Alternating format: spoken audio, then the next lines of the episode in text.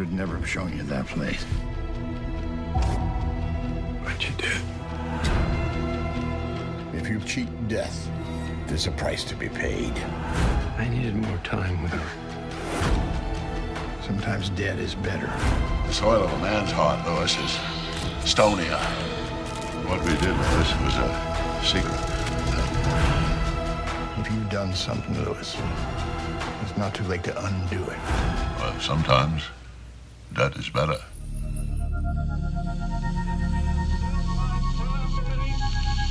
that the only thing we have to fear is fear itself. No. Be afraid. Be very afraid.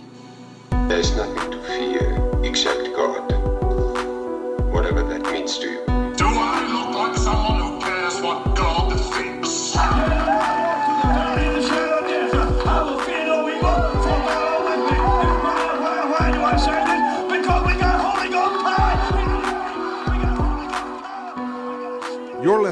Podcast exploring faith and fear, what scares us and what saves us. This is the fear of God.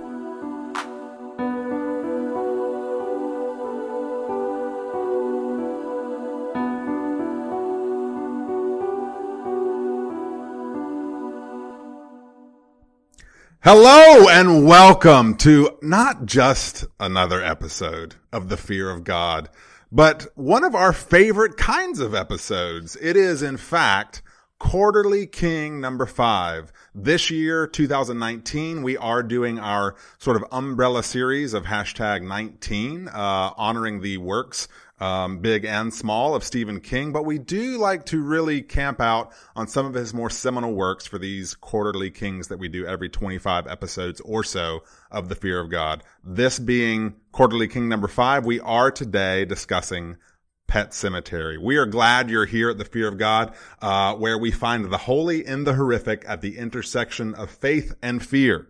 We dissect what scares us in order to find what saves us. I am one of your hosts, Nathan Rouse, and like several of these quarterly kings, we do have uh, a bit of a plethora, a myriad of guests that I would like to introduce to you here. So, um, for the stand last year, um, we had you know, I, I, did this fun little thing where um, I, I, gave each of our participants, our conversationalists, a a bad guy uh, from the stand, what we would come to call Flagg's Vegas uh, occupants. Well, additionally, for it, which was last year, sometime it was it was previous to this. Uh, for it, we also did the Losers Club. Well, for Pet Sematary, you know, it's, there actually aren't a ton of human characters. So actually what, you know, in my, in my bizarre inner workings of a brain, what I came up with this time around is what we have for Pet Sematary is the menagerie of reanimated mammals. So, yes. what I'm going to do, so if you've never been with us on the Quarterly King, you're in for a wild ride. Um, so yes, this is Nathan speaking to you, but I wanted to go down uh, this menagerie of reanimated mammals, which I want everyone to say as they're introduced three times fast because it's it's a mouthful. But first, we have uh, Mr. Ian Olson. So Ian, welcome, buddy. Uh, Ian always speaks in a high tongue that, I mean, just to be frank, will often bode ill portents. So, Ian, you, my friend, in the menagerie of reanimated mammals, are going to be Timmy Baterman. Okay. Yes. Oh, so, yes. Yeah. Thank you. yes, you're welcome. You're welcome. Welcome to the so party. Pleased. Yes. Ian's Ian slash Timmy. Okay. Great so to be next, reanimated. Yes. Yes. You, yes.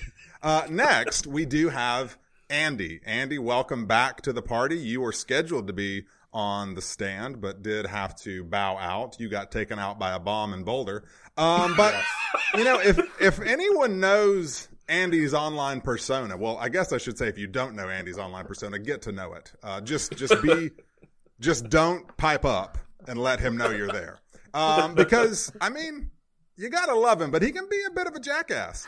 Um, especially to one of our other guests, that being a Blake. Um, but I, you know, I wouldn't call Andy's online persona mean per se, but I, I could see how some might. And Nonetheless, he does conduct himself a bit like he's in a china shop, which readily makes him the one and only Hanratty the Bull. Okay? Hmm. so, Andy, in the menagerie of reanimated mammals, you, my friend, are Hanratty the Bull. All right. All right. So, next. So, we got Ian, we got Andy. Next, we have Blake. Uh, oh man, I'm Blake! not looking forward to this. Welcome, welcome to the party, buddy. How's it Um, going? Yeah, I, I'm well. We'll see how you are in a second. right, so, yeah, so Blake, I mean, God love him, but he's a bit snarky. I mean, his online persona, I mean, if we're being real frank here, he can be a bit high on his horse sometimes. Um, he kind of looks down on you when you're just trying to have a little bit of fun. Oh my god. You know, I mean, like Blake, Blake, the way Blake conducts himself sometimes, it's like dropping a dead bird on the bed during sexy time. Okay, so I mean, Blake is I none like where other this is going. than Church Church Yes! the cat. Yes. Blake is Church the cat. You're just trying to have a little fun, and he's like, "Here's a dead bird, you sons of," you know. Yeah, that's what. That's kind of how Blake is. You know, I, we, we I love him. I was hoping you were going to give me church. Well, there you go, buddy. You know, I'll take my Nailed five dollars via Venmo. Okay, Sounds good. Um, as for me, okay, this is Nathan. Uh, most of you know me at this point. I am known to be both a bit childish and a little childlike in equal measure. Um, but you know, it is tinged with a darkness born only of too many horror movies consumed. Uh, but brought into this world of horror by my co-conspirator and host. I was created in the ancient runes and cairns of horror stories of yore. I am, yes, ladies and gentlemen, the mad, murderous Gage Creed. Okay. Yes. So, uh, in our menagerie of reanimated mammals, uh, we currently have Hanratty the Bull, we have Timmy Baterman, we've got Church the Cat, we've got Gage Creed. You would think, you would think that that would make our last participant, my my co-host, you would think that that might make him Lewis Creed in this analogy. If I'm Gage, you know, it, it does make a little bit of sense to go there, but. Can there, because, you know, can there be a Gage without a Lou? I, I- I think that's a reasonable argument to make. But I would argue that before there was Lewis, everyone, even before there was Judd, before there was Stanny B and the long line of arbiters of that deep mysticism beyond the deadfall, there was another. yes, friends, I am referring to that beast that looked like a lizard born of a woman, king of the Micmacs, lord of the country of the mad. He is Oz, the great and terrible, the Wendigo himself, Reed Lackey! Yes, Reed! Indeed. Hello, everyone. Welcome everyone to the menagerie of reanimated mammals. I am happy about my position, I figured you would. Mr. Nathan Rouse. That is, I was, I was pretty convinced you were going to make me Rachel, and then I was like, okay, no, Oz the was Great I. and Terrible is As so much better. It's But so you have much precedent. You were Randall Flagg. You're just like you are prime machinator of all sorts of. Yeah. I, I love it. Uh, eldritch evil. Yeah. Oh. well, I mean, who was? Wait, Reed, who were you in the Losers Club? I can't remember. Oh, in the Losers Club, I was Beverly. Yeah, yeah, yeah, yeah, yeah. yeah. I thought that was you. I thought that was you. That's right. Yeah. I thought so that he's was one you. and two. Oh my gosh. Well, gentlemen, welcome to Quarterly King number five. This ye old pet cemetery. How's everybody doing? Doing well. Great. I could not be more pleased. I'm so Good, excited that you guys were able to make it for this. This is a big deal. It's uh, one of King's, obviously one of his most iconic works, uh, legendary in his canon. Uh, so I, I think uh, Nathan, if you don't mind, I'm gonna I'm gonna take us through a little. Uh, Can, can I uh, fe- can I throw us one little segment real quick here? Read a yeah, curveball for you? yeah, yeah. so by all means. so we I, I do want to continue this trend and Reed, you and I have been negligent, though I don't think we've omitted any uh, intentionally or otherwise. So I did want to honor. You know, we started, I believe it was in the stand, this this little segment for Stephen King's material, that of the Yes. Christs of King. Yes. Oh. yes. Um, heard I am this too. so- I am ass- I am assuming that hopefully you guys had your Jesus ears on as you were consuming this Pet Sematary book. Um, there is only one. I only in- heard one. in Pet Sematary. Reed, would you like to? Uh, well, actually, you know what? If you don't mind, can one of any of our guests did you catch the one and only Christ of King in Pet Sematary? Anyone? I did not. I'll give him a Really? hint. Yeah, I'll give Is him he a hint. The It was- preacher. It was, preacher? said by no, it was said by Judd. It I remember It's him actu- in the movie saying Christ on his throne. There That's it the is. one. There it But- is. The most or the most Christ on his throne. No, Christ why would of they? King. right, right, right. The most orthodox Christ of King you're going to find. Yeah. in true. Stephen King That is material. it was almost disappointing, if I'm honest. yeah, there was so few of them. Because as soon as I heard it, it stood out to me. Because I listened to the audiobook to refresh. Yeah, it was, act- and it was soon as I actually heard it. It, stood out so much. I was like, "Oh, there it is! There it is!" Uh, but So it was thank- sadly thank you for, alone. Thank you for indulging us uh, enjoying the Christ of King there, Reed. But please, please Certainly. carry on. Oh no, of course. So uh, we're gonna we're gonna play uh, a little bit of a game. Uh, this is gonna be like you know sort of a, a podcast long uh, game until we get into the sort of the meatier, perhaps somewhat heavier uh, stuff of this piece. Um, but we're gonna make our way through as typically our format is. We deal with like you know, little trivial elements. Uh, I'll get to a few of those and invite any if any of you have some. then we'll talk about some of the things we liked and didn't like. There's we've got a lot of media to con you know converse about here. We not only have the core book, the novel, but we also have the 1989 film directed by Mary Lambert, and then we have the most recent 2019 release. But then there's also the um, audio drama, the radio drama from the BBC. So there's there's lots of things to reference for the purposes of this particular little exercise to take us through uh, the game. We're actually going to have a straight up competition, uh, mono mono and mono between the original 1989 film and the recently remade film.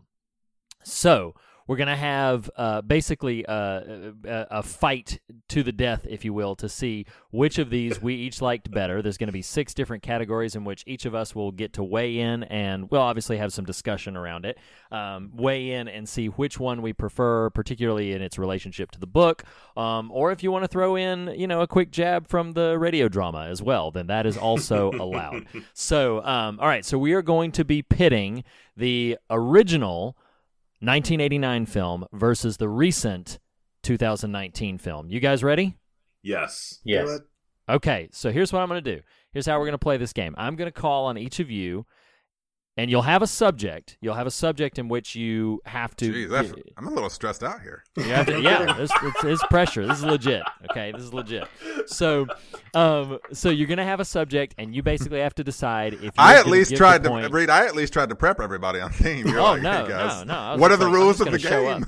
um, so uh, I'm gonna, I'm gonna, uh, and we're actually just gonna go in alphabetical order. Okay, so Andy, just, just get ready. You're first. You're, you're, you're gonna be first for so every we're single not one of going these. by last name. Nope, nope. first name. or by character, or by character, reanimated mammal character. name. No, no, no, no. That, no. I only just heard those now. That's way too much for me to remember. That's my Um, favorite sorting device. So, so, but you're gonna have uh, you're gonna have a, a, a subject that I'm gonna give to you, and then you're gonna give the point to the original or to the remake. Okay. Okay. Are you ready? So All first of all, the first subject for everybody is in general the script, the adaptation itself. Uh, adapting Stephen King's book, you can have your own reasons. You can give it to whatever you want. There will be no judgment here. Andy, what do you give the point to for the script, the adaptation, to the original or to the remake? As far as it matching the book, Whatever criteria you want. You liked it better, it matched the book better, whatever criteria you want. okay, I read the first hundred pages of the book. Confession time. and I You're every man, Th- This is this is this is this is weird, but this is how I judge the adaptations because I've only read that much of the book. Was the cars that the characters drove up in were very much the same cars that were in the book, but I like the updated station wagon from Pet Sematary Wow. 2019. All right. So you're gonna give it. You're gonna give the point to the remake solely Yes. on the basis of the vehicles. I, I like your thinking. I like your thinking. Did you All see right. that clown though, y'all?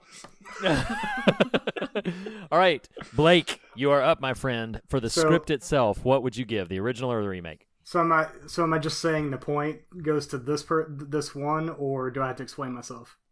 Uh, you can just say the point if you want to, but you have Okay. explanation time if you desire it. Okay. Well, that's that's actually really hard because because I would almost split the point, but I'll, I'll- I'll pick one or the other. Here, so here's the thing: tone and atmosphere. I think the remake wins. Um, Okay. That I, I think it captures the tone of the book the best of the two. I think as far as character development and actual dialogue, I think 1989 wins it. So ultimately, I, I I'm gonna I'm gonna show my card a little bit here. I'm gonna go with 1989 on this. Gonna go I'll give it- 1989. yep. Okay. Yep. All right. Hmm. All right. No Nice. problem. Fair fair discretion there. Um, all right. So Ian, you're up, my friend, uh, on the script, the adaptation itself. Yeah, 1989. 1989. Oh boy, there's no Because- hesitation there. You're like no, 89. because because Fred Gwynne.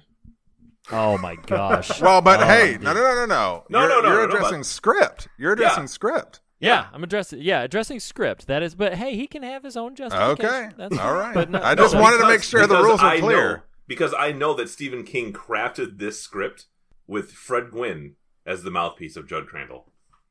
That is true. Actually, he did have Fred Gwynne in mind. Okay, so Uh, yeah. all right. So Nathan Rouse, what would Reed you Lackey. give for the for the script, the original or the remake? Um, I'm going for the remake. Um, Ooh. because I actually think now it's really funny. There's a whole sub conversation that could be had here about how the remake feels a bit fan fictiony, but I do think s- from a pure stripped construct stripped what stripped constru- blah, blah, blah, blah, blah. That's the that's Uh, the from fan a- fiction. right, right. From a pure script construction standpoint, I think the new one is much more streamlined and direct and organic in its telling of this story. Um, we're not we're not unnecessarily jockeying between a bunch of different locations, like Rachel back at home, Rachel back in uh, Chicago or whatever. So I actually watching the new one for for the faults I might assign to it. Um, I thought it was a much more uh, appropriate to film version of the story. Interesting. Okay, well, I uh, am going to give my point uh, pretty firmly to the original, the 1989. Um, I feel like it adapts. Uh, it, I think it understands more the heart of the novel itself. And before we move on to the next category, let's talk about that novel for a minute. Um, so, Okay. have we all seen the documentary, the stellar documentary, Unearthed and Untold, the story of Pet Sematary? Have we all seen that documentary? It's available on But- Prime, listeners. If you have not, N- not in its entirety, but yes, a good bit of it. So Didn't uh, know it existed. that's- Every man. This has inform- this information has been quite available to you for some time. It's just like old times.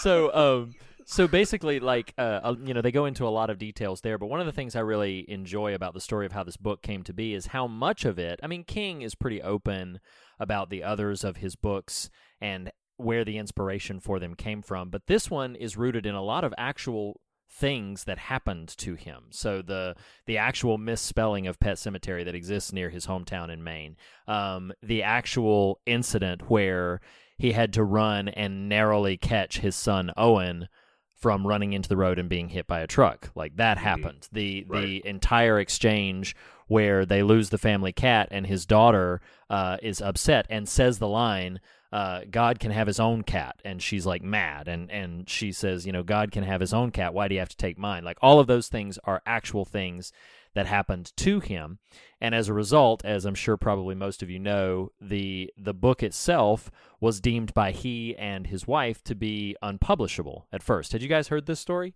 did you Yeah, I'd heard it was unpublishable. Yeah, they basically said that um, he had gone to he had gone too far with this one. That this was too dark, too heavy. And uh, d- do any of you guys know? I'm sure our listeners may or may not, but do any of you guys know or remember the story of how it actually came to be published and why it got published? Well, he's he switched Uh, he had publishers. s- for a contract. Yeah, That's exactly right. Yes, that's exactly right. So he basically was breaking ties with his previous publisher, Doubleday, and when he was breaking ties with them, uh, they basically had not been paying him a large number of royalties, and so they figured out a way to okay, we will pay you what we owe you, but instead of just cutting a check and getting nothing for it, why don't we pay it for you in one lump sum and you give us another book? Well, he didn't want to write another book for them. He wanted to move on to his new publisher. So he had Pet Sematary kind of tucked away in a drawer, and he just basically threw it at him like, here, publish this. That's fine. Um, because they had previously rejected it. He had submitted it to them for publication, and they had rejected it. And so then this time around, they basically like dug in on, ooh, King is scaring himself, and King didn't want this to be published, and all this other sort of stuff. And of course, it was like a big runaway hit. But anyway, that's that would count as our trivial bits section. Let's move on. Let's move on back to the game. You guys ready? Yep. Ready. Okay, so so I want to win. for this for this pool of people for this pool we uh, officially the script points uh, it's it's the winner is the 1989 original film that's uh, that's the winner in the script uh, section so the next category is uh, Blake. You might uh, you might have spoken to this already, but we'll come to you second. Um, this is the general direction and production, the general uh, aesthetic, tone, uh, all of that in the piece itself. So not purely the adaptation, but just how well did it capture the tone. So Andy, I'm going to go to you first. Um, I'm going to go in that same pattern all the way around. Where what would you say for the general overall production and direction, the original or the remake? Well, I didn't like the original um, right. because it just is too old for me. 1989. I just I don't remember it. Okay, I just don't know. That's when my wife was born. Um, but um, I don't. We're not going to follow. We're not. We're not going to pay too close attention to those two statements next to each other. my um I really like the tone and the production of um of the remake. The remake was dark and grainy where I thought the first one was very bright and had a lot of light in it if that makes sense. Yeah, no, yeah, I think I think that's accurate. Um, I agree. All right, so Blake, you kind of already tipped your hand. Uh, talk talk a little bit about this direction, production. Which would you give it to? So I would still I would still say like so I would almost split this point as well. Uh, weirdly. Boo! well, no, no, no. There, there are certain things. There are certain things that I will land pretty heavily on, but it's Just like So- Church the Cat. So here's here's the thing. Like while I enjoyed the the darkness and the tone of the new film, I thought that their their use of quick cuts and edits was way too much. Like they they used it to the point where it was it was almost like I I got Can I you got give some tired of dealing examples with it. or like an um, example, Blake? I'm trying to think off the top of my head uh, the moments. Oh, okay. Um, I think it's so it's it's it's more about how they approach the jump scares, uh, because for this story they use a lot of jump scares, and I was kind of surprised by that. I was expecting a little bit more of a of a slow tension building, Yeah. and there was more jump scare than I was expecting. Um, but whenever you're trying to do jump scares, you almost have to do quick edits because that's kind of the whole point of of jump scares. You're trying to get a Yeah. quick cut uh, to to a to an image or to a uh, person behind you or whatever it might be. I don't have any specific off the top of my head, but there were certain elements of the technical directing I was not as big of a fan of. Um, but the old one has just as many problems directing wise. Um, Mm. but I think once again I'm going to give it to the 1989 simply because once again tipping my hand, I like it a little bit better. Gotcha, gotcha. All right, all right. Ian, you're up, my friend. Um. Okay, I'm gonna say the uh 2019 remake. Okay. Um, and it's I I'm gonna say that because of the sheer audacity that it has to make significant changes to it. It it, it knows what the audience expectation is, and Yeah. then and then messes with us, takes it into a different direction that I think is still like consistent is the thing. So it doesn't feel like a stupid change where Mm. I, I don't know the the man in the iron mask is D'Artagnan. You know, like that that would be stupid. like, but but yeah, uh, yeah. It, it it seemed still woven from the same fabric, so it was interesting to see. That's such a Timmy Baterman comment to make. Right, right. exactly. I'm just telling. I'm telling the truth. The Wendigo got me telling Right. the truth. So Yep. That's right. Um, Oz the Great and Terrible. so for for the for the weird direction it's willing to go, um, for right now, I'm going to say 2019. All right, all right. Um, Nathan, yourself. Read me. Um, you know, I, uh, I, I'm with Blake in the sense that they are these are both pretty imperfect outings. Um, you know, for I'm a big fan of Jason Clarke. I'm a big fan of John Lithgow. So from a casting standpoint, I'm going to lean that direction. I, I apologize. I don't know where the categories are going here. So, but from a production right. direction standpoint, for for for what I will concede is a certain audaciousness to the new one's changes. I can't tell what they amount to yet. Um, and so hopefully this conversation will yield reveal some of that. But but I do think the tone of the new one is a bit more in sync with what I would have expected from the from reading the text. Sure. Um, this is a random criticism, maybe a random criticism. Uh, one of the things I love, and one of the only things other than Fred Gwynne that I love about the 89 version, especially once you watch the 19 version, is the location shot of the Micmac burial ground. Mm. Um, it, it feels, I mean, it's a real place. It's a physical place that is being filmed, Yeah. you know, in the real. And I, when watching the new one, I was like, this sucks. I hate sound stages. This is so Yes. CGI and Yes, stupid looking when they're, when they're out there. And hear me, like actually there was a lot I appreciated about the new one, but that really stood out to me. Yep. For as much as it sounds like I'm beating on it, I think the 2019 for me kind of wins by a hair in terms of just sheer production because I do think there are little touches. I don't know if y'all picked up on this. I loved where there's a shot. I can't, maybe it's after he encounters Ellie at the actual pet cemetery and maybe she's left the scene. I've only seen the film once now, but there's a shot of Judd in the pet cemetery by himself glancing at the deadfall. Yeah. And and it's little things like that. This will get more into some of my sort of notes uh, of the story in general that I really loved. Then that's where I feel like some of the organic nature of the new one is a bit more kind of real from a character perspective than the original. So anyway, I will give it to the 19 by a nose. Oh, so you're giving it to the original by a nose. Okay. Nope, I'm giving it to 19. by a Oh, nose. 19. Okay, sorry. Yes. Okay. So 19, not 89. Got it. All right. Re- reach so use reverse psychology on you. uh, it's funny because I when I heard the words 19, I thought you were about to say 1989 and it just, Oh, it just oh, didn't- oh, oh, oh, gotcha. click for me. But okay, so um all right, so I am going to give overall production and direction to the original. Um I so it's really I feel like there's a sharks and jets sort of thing starting. To It's I, so so here's the so here's There's the funny thing a about it. So I'm. I'm going to announce the winner before I sort of like skewer all of this. So the winner of this, according to this little pool, is the overall tone, direction, production. Uh, the remake wins. The 2019 remake wins. Um, but I, I must share a few of my feelings uh, about this, uh, just because it's the final on this point.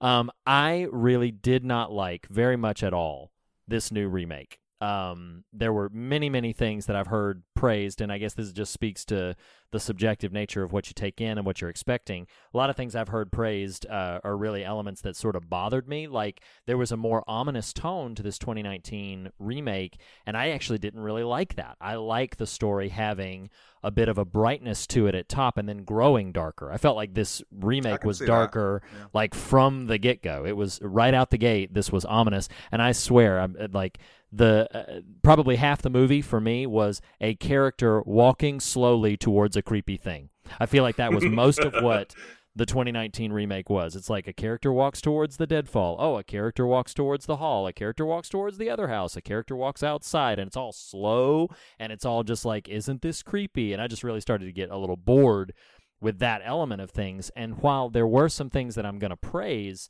about the remake, the overall production and direction, I really was not taken with. Ian, I think you had pointed out that they uh, basically they pivoted away and that they were aware of what the cultural um, uh, sort of familiarity with this piece was and Mhm. pivoted away from it. Right? right. Yeah, absolutely. Well, yeah. for me, that kind of bothered me because, and maybe it was the mindset in which I went into the film, but for me, I was sitting there and felt like this. Um, so it's interesting and actually a bit encouraging to hear that somebody else saw the same thing and thought it praiseworthy because it just helps me to maybe want to revisit it at some point. Because I felt like with all those touch points, they were like, oh, I bet you think this is the moment at which Judd's going to get his uh, his Achilles tendon sliced, but no, we're not going to do it right now. And then Yeah. there's, you know, oh, I bet you think this is the moment that Gage is going to. No, no, we're going to do something different. And it just felt a little uh, pedestrian to me. It felt a bit manipulative that they were like, and almost to the degree where I felt like this version of the film, 2019 film, that they were not only sort of aware that viewers might be familiar with the 1989 version, but that they were in some cases dependent upon it for the moment. Yeah. And maybe a rewatch will soften a little bit of that for me, but that first time through I was like, guys, like Well, that's kind of what I was referring to when I said it can feel a little like a fan fiction version of the Ah, original story. yeah, it's like yeah. it's it's like because you know, and I, I I do think you know you're right in summarizing the points as they've been handed out, but you know there there's there's there's pretty intense weakness in both film versions. I think it's so funny. Reed, uh, this new film, this new iteration opens with a flashback, and I was like, "Oh, Reed's gonna hate that." You know, Oh. the funny thing is, is I actually thought that same exact thing when I saw it. Oh, That's hilarious. I was like, Reed. Well, nope, because- that's not yeah. good for Reed. Pod Rose. Because yeah, I was just like I was sitting there. I was like, "Don't open with the ending." Like, come on. Well, it's when they're when they're opening over the landscape, and then I see that the house is already on fire. Right, I'm like, right, oh, forget right. it. And then Forget Jason it. Clarke says, Rosebud. right. Well, hey, Oh so my. Reed, you know, I, I totally agree. I I think that it is manipulative, and Mm. um, I think that it's like a really. I, I think that they're trying to be like brutally manipulative, even. But what I found myself feeling um, with this iteration of Pet Sematary is different from how I used to. So I used to not like the Lord of the Rings films um, Oh, because okay. I was such a purist. I was pissed off at things like um, Viggo Mortensen's Aragorn is tepid about the possibility of like kingship. You know, he doesn't want it. he Oh, doesn't right, trust right. his lineage. And I hated that. In in the book, Aragorn is like, "Yeah, I'm going to go to Minas Tirith and I'm going to be king, and that's what's going to happen." Mhm. And um, the sheer difference, it just was like this identity issue for me. It's like, no, absolutely not. And it took a while for me to just give a chance uh, to maybe it could be interesting if Aragorn is uh, i- i- is someone who is not sure that he's up to the task. That this is just another disaster in a long cycle of disasters.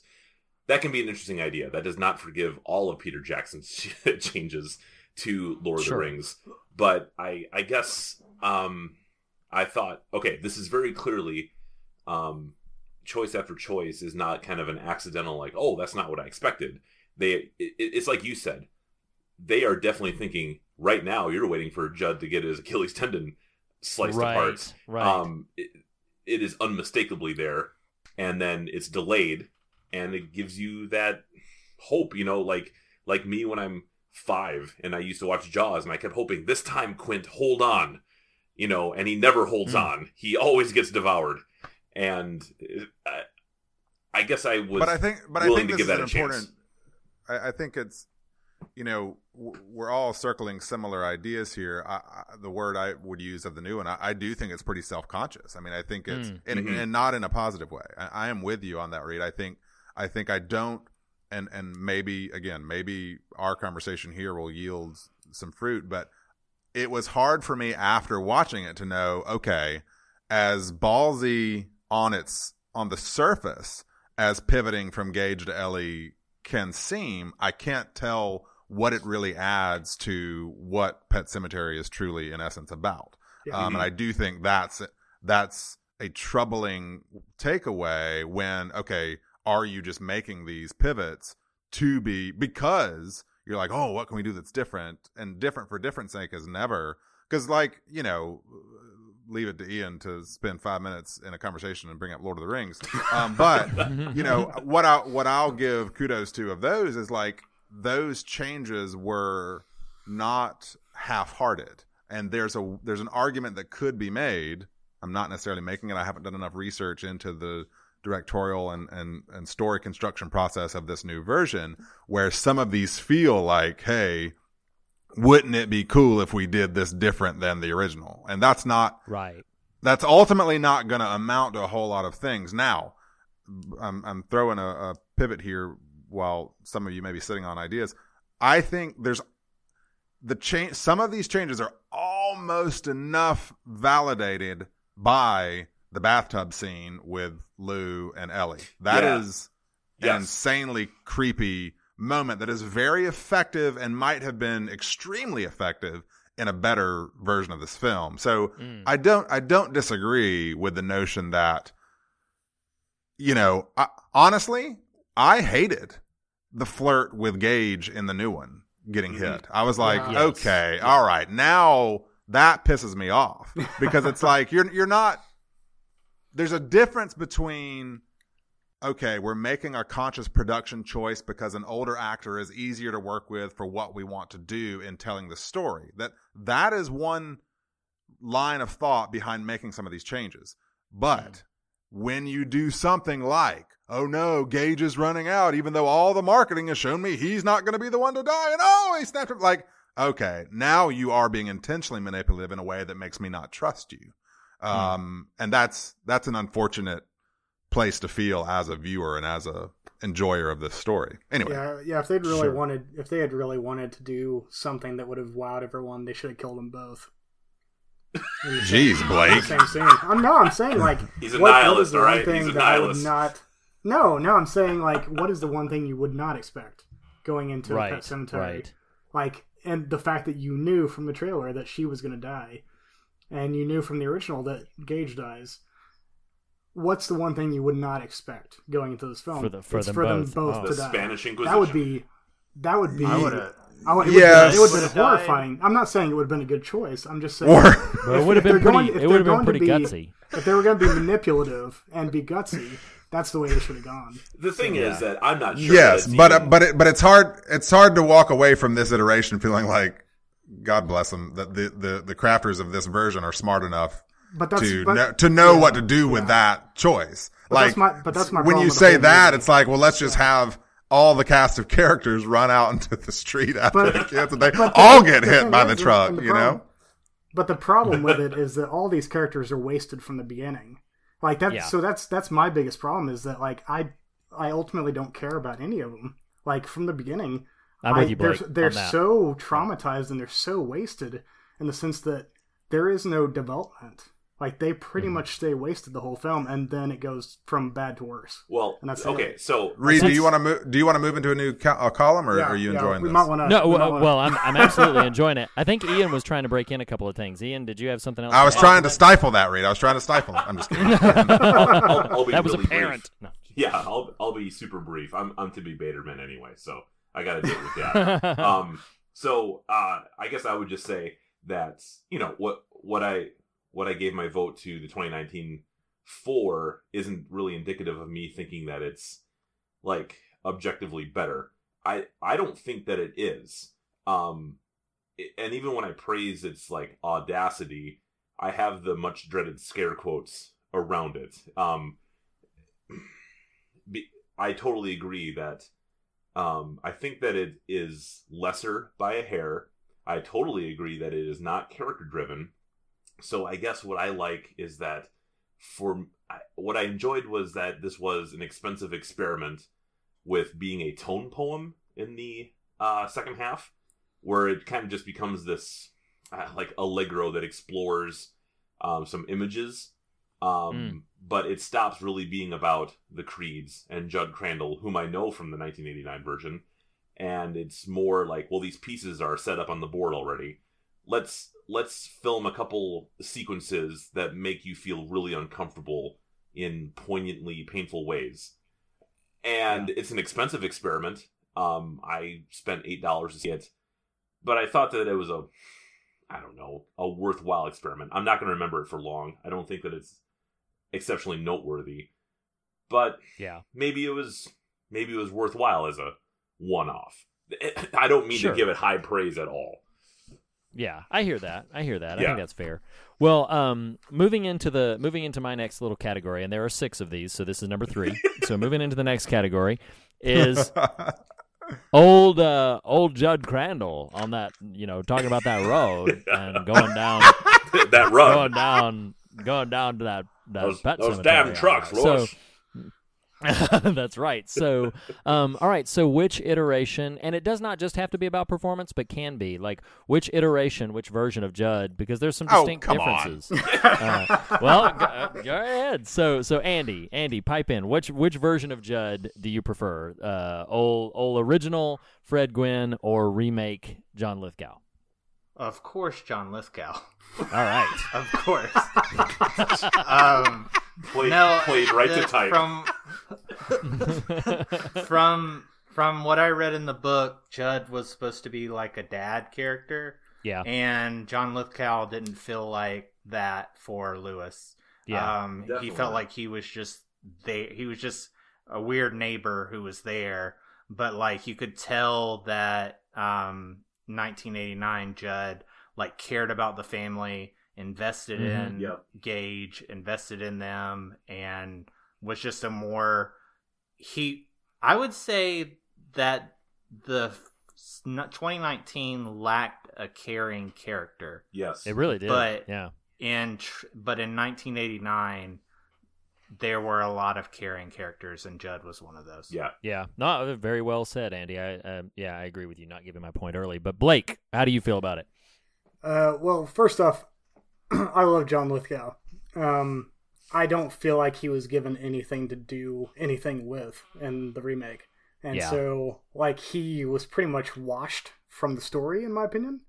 Mm. Um, like even his most uh, iconic lines from the book that he says in the new one fall flat because yeah. yeah. there's we have no investment in him, and so um, so while I love John Lithgow, and I think if they'd written him more into the story, I would it might have been a little bit more of a draw. I'm very much deeply Fred Gwynne on this one. Gotcha. Ian, where do you fall? oh one hundred thousand percent Fred Gwynne. He Sure, uh, sure. He absolutely leans into being the father that Louis Creed hadn't had, and just oozes affection and compassion in in his vocal delivery, the way he looks at people, like everything about Mhm. him, so clear that he cares deeply about this family and. I, I- won't trip over myself to defend Lithgow. I I think he's fine. It's just that I I, I don't know if it was like maybe he can't be warmly affectionate in that same way. I don't I don't know. I think Gwynne I I think Gwynne could have taken what was in the 2019 script and would have been Judd Crandall. Um, Yeah, but there's just it's a night and day difference. Lithgow is just like Andy said. He's just the weird guy who happens to be across the rud, and it's not even a rud. It's not even a rud. You know, there's no. ah, give me a rud. But yeah, I've seen him play the that that kind of character in like Interstellar and things like that. I know he can do it, and so part of me wants to blame it on the writer, and and not really making the the lines or the the character development happen for him to actually embody that part because he can do it. I've seen him play that role. I mean, Harry and the Hendersons. he's hit that point where that hit that age where he plays that role quite often nowadays. Um, and so I've seen him do it. I know he can do it. Um, but for whatever reason, he didn't in this time. So Yeah. Um. Well, what about for you, Nathan? Uh, well, I mean, I think, uh, yeah, pure performance. There's no question whatsoever um, that Fred Gwynne wins, but I, I will stand by the notion that I think that the Judd of 19's version is a better motivated, uh, is is a more more clearly motivated iteration to do the things that the character of Judd does than the Fred Gwynne. I mean, again, Fred Gwynne wins night, day, on into, you know, eternity for performance. There's no getting around that. There's no even question mark associated with that. But and and and this goes a little bit into uh, other other sort of uh, architecture of the story that I found and and maybe even with the book find a little frustrating um that is knowing knowing what Judd knows I think the performance the the motivation the the trajectory of roping the creeds into this is better realized in Lithgow. Um I think it makes sense to me that uh when Ellie in, you know, invades his home and is talking to him, that now he has a stronger impetus for suggesting Church's burial there because now he has a connection to Ellie in a way that I don't. uh, You know, in the original story, it's oh, you know, your cat's dead. Here, let me take you up here. It's like, you know, we we don't really get that level of underpinning that I think the new one does. I mean, the new one's very deeply flawed, but I, I really appreciated some of those. Uh, your questions seem to be more in line with performance though, so I'm going to go with Fred Gwynne. Um, I well then I apologize because it was actually more just like the representation of the Oh, character of. Judd Crandall. So it sounds like if it was if I were to reframe it that way, like no, just which film best represents the character of Judd Crandall. It sounds like you'd give it to the remake. I would, I would highly consider that. Yes. Okay, so uh, consider it. give give me a point. Well, I mean, but, I'm but gonna make you in, but in summation, the you know, like, uh, okay. Well then, did you split Blake's earlier No. when he split points? because I, I I always picked 1989 all three. I I Oh. the first two categories I was kind of I was like by a hair. It was 1989. Judd is very much pro 1989 without any doubt. No, Judd Judd was Okay. The Well, then I'll do part that then I'll the then I'll do it this way, and I will I will go against the grain here because that's my enneagram. But um, I think there's no question that uh, as a character on screen and a charismatic presence, Fred Gwynne wins uh, just because of his performance and him as a performer. But I personally think there's a distillation of the story presented in 19 that makes a bit more narrative sense from a construction story construction standpoint, where Judd in that iteration, I understand more of the things he's doing than in the original, as much as the original just feels like a, a cut and paste adaptation of the book. Yeah, I, I Gotcha. can- Anyway, I hear yep. that. I hear that. Yeah. And I, I. I will say that like one of the interesting things about the remake. So I'm I'll just cut to the chase. I'm I'm the original on this. I uh yeah I'm I'm not only for Fred Gwynne but just for the for the adaptation of the Judd character. Andy had pointed out he's like a dad figure. I really feel that in in Gwynne's interpretation of the character. One of the things about Crandall in the 19 in the 2019 uh, remake is that he feels very much like just a creepy individual in a couple of places. Totally. Um, when he's like watching Ellie go down there and like smoke, and the, even the the way we're introduced to him, the way we're introduced to him in the book is he runs across the road. Gage, who doesn't take to strangers, takes immediately to Judd, who pulls the stinger out. You know, and and he's like he's very very warm and engaging right from the beginning. Right. Uh, and in this one, there's there's sort of this thing to Judd the character that I, I I think it was Blake who said that it's kind of the scripting and the and the writing. Um, I definitely feel like John Lithgow, who is uh, eminently capable of pulling this off, I think was probably tilted and leaned towards, hey, do it this way, do it this other way. Um, and I do feel like the 2019 understands better that Crandall was like pulled into doing this thing, that he regrets it and was pulled into it. Um, the 1989 one, uh, it it feels a bit more like Judd is just sort of like uh, he thinks about it very quickly and he says, "Okay, let's do this." And now it's too late to go back, so I'm not going to do. You know, so we we won't talk about it. It's a secret thing. Um, but I will say, oh man, the the delivery of some of his lines, particularly, you know, a man's heart is stonier, is just It's like stonier, I, I hear it.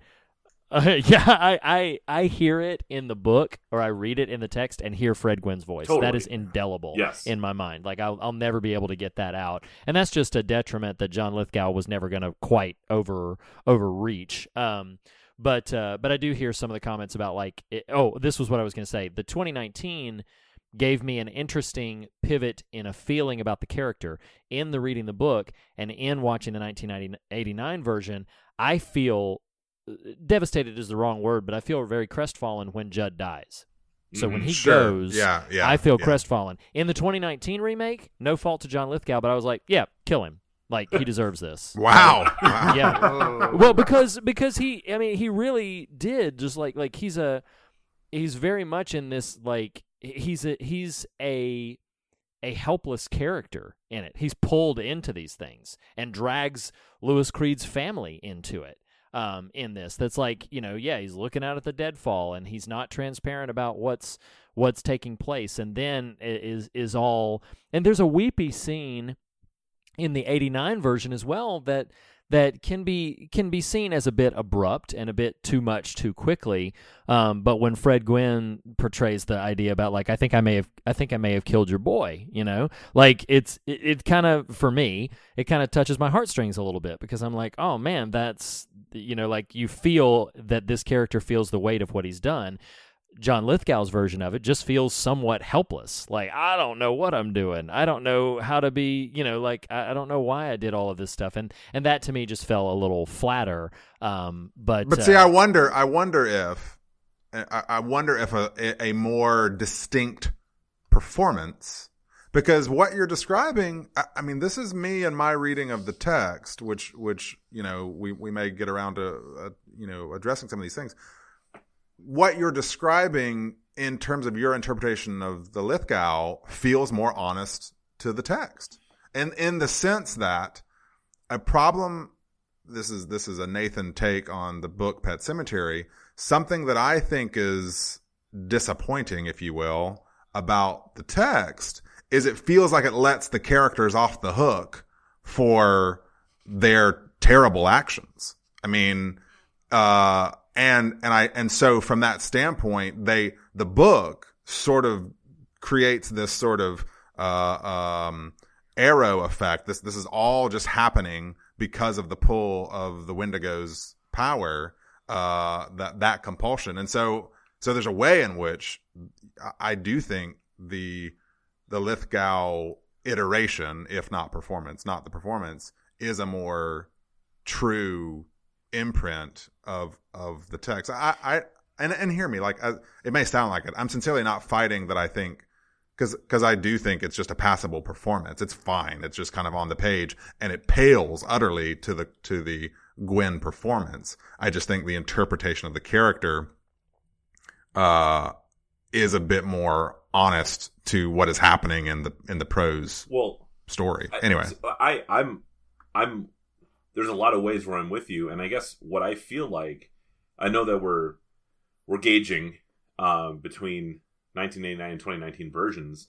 As I really consider it, and having just reread the book, I feel like we almost dialectically need both in order to get at what mm. is in the text of 1983 Pet Sematary, where we need the sunniness and the warmth and uh, the Fred Gwynniness and Dale Midkiffiness of 1989, and we also need all these characters who are utterly wasted and exhausted, and and the nihilism of 2019, and we need both responding to each other to get at the surplus that is in the text. Yeah.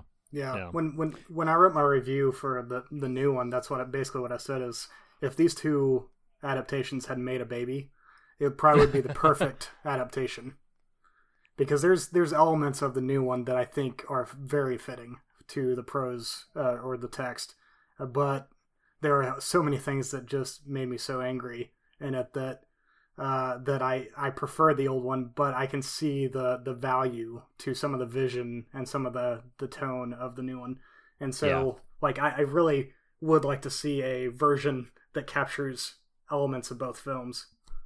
Sure. This is a this is an in the moment question, but and maybe something to ponder and, and circle back around to in a couple minutes. But I think I, you know it's one of those cases where Gwynne is too good. Like he mm. any performance Preach. of that character in the future is is is going to pale to his delivery right. and, and and mannerisms. And so I wonder uh, something to maybe think about. I don't want to put anybody on the spot necessarily, but like, is there anybody you can think of uh, that in current you know el- elder statesmen of Hollywood or even you know on the periphery of of the industry, you're like, you know what? Who would have been really awesome, you know, following in that Gwynne tradition was this person. So I'd, I'd just be kind of curious if we if we had any thoughts related to that, but we can move into the next column if no one has any immediate responses.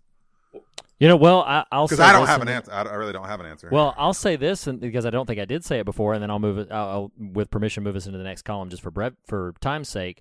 Um, but I would have picked John Lithgow I think John Same Lithgow. here. I, I think- I think- same. That's hilarious. I think John Lithgow was a was a wonderful choice. I mean, when I saw him at, in the trailers, I was thinking he's he's a great Judd Crandall, and then was left very disappointed. Again, uh, uh, I think it's the fault of the writing and the directing, and probably just the the choices that he was tilted towards in uh, in the character.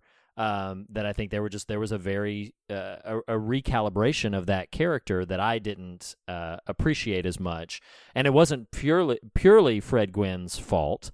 Um, I do agree with you, Nathan. It's like it is one of those performances that is so indelible now. Right, Once you right. see it, it, is- it, it is very, very hard to buck anything else against that. But I think if anybody could have pulled it off, yet John Lithgow has this really capable quality of being very uh, like balancing warmth and menace, and we've seen that in a number of, of his earlier performances. So I think I think he had a real shot to do it, and the script just didn't leave him the room for that. Um, but I will uh, I will tilt us on. I have three more. Uh, the next two may be a bit more conversation, but the last one will be brief.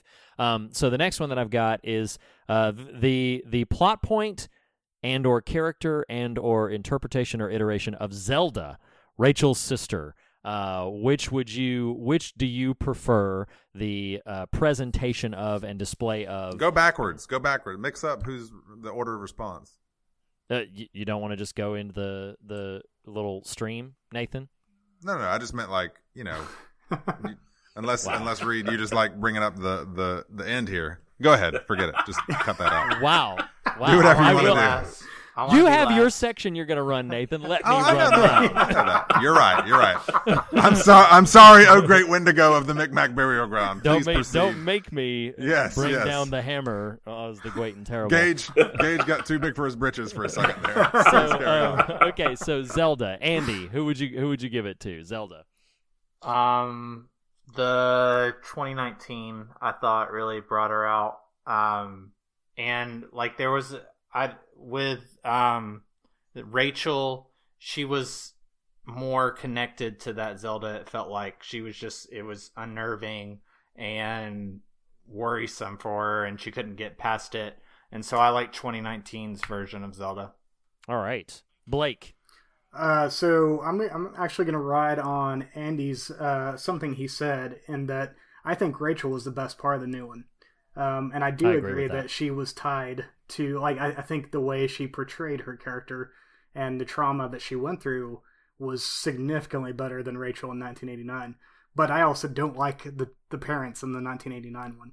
Um, So, but I will say, in, as far as the indelible image of Zelda, the 1989 has it simply because in my head, the slow shots, the slow long shots that they that uh the the uh, director of 1989 one had of Zelda are so indelible and so terrifying in my mind that It's the quick effect, jump yeah. the quick jump scares of the new one of Zelda that we get falling down the uh, dumbwaiter Yeah. um, just don't quite have the same effect.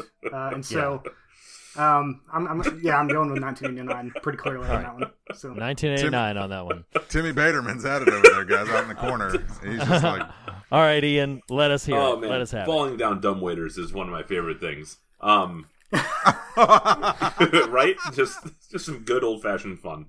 Um, yeah. Okay. Yeah. Rachel's trauma is better in uh, it's it's it's better portrayed in the 2019, but the uh, 1989 Zelda is where it's at, man. Like that's just um, f- first of all, uh, the there's little to no aesthetic difference between the two versions.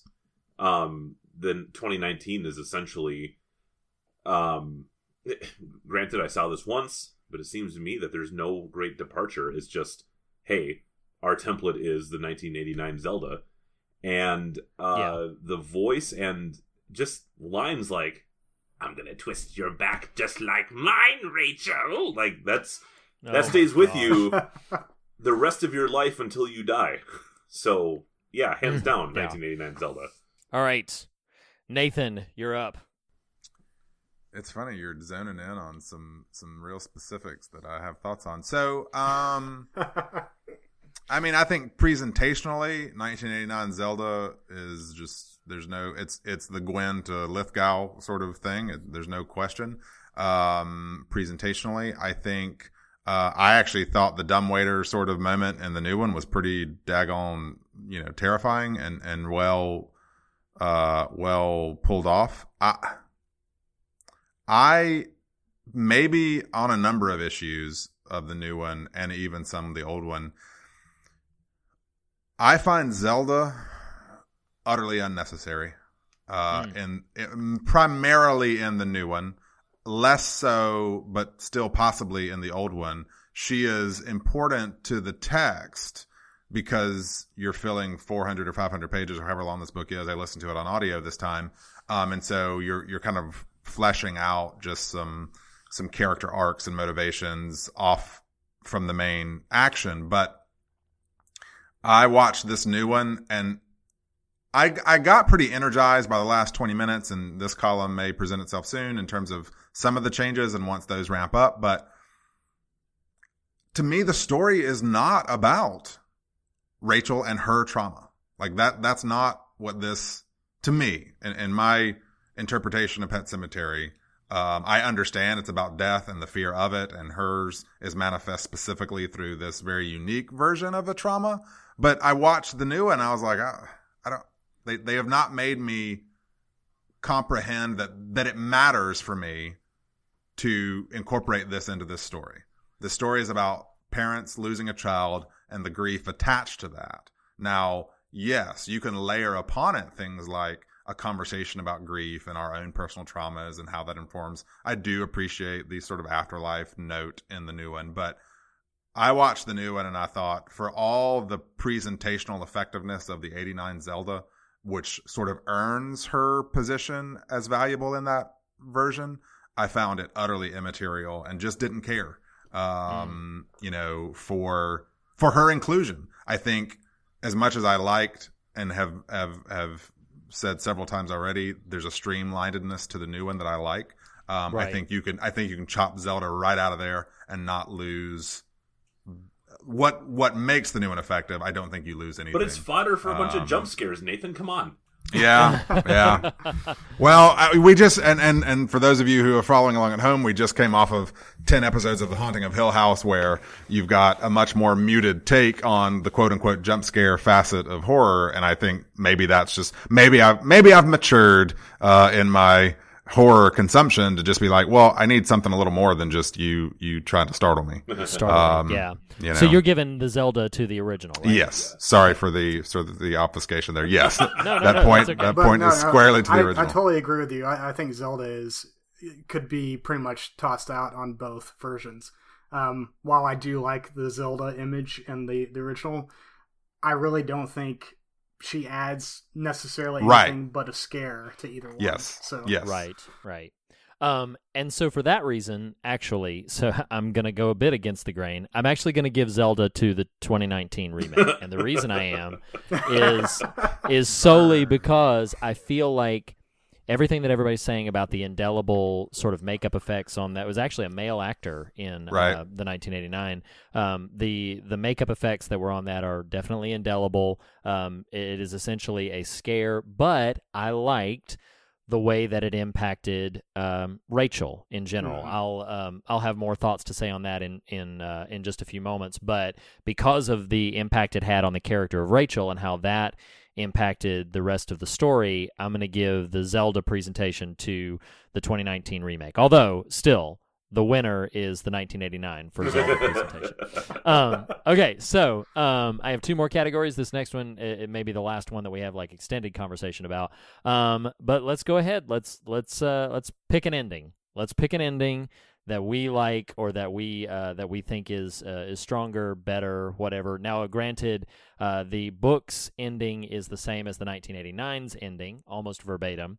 Um, but uh, the 2019 does make some departures. So, Andy, again, I'm coming to you first.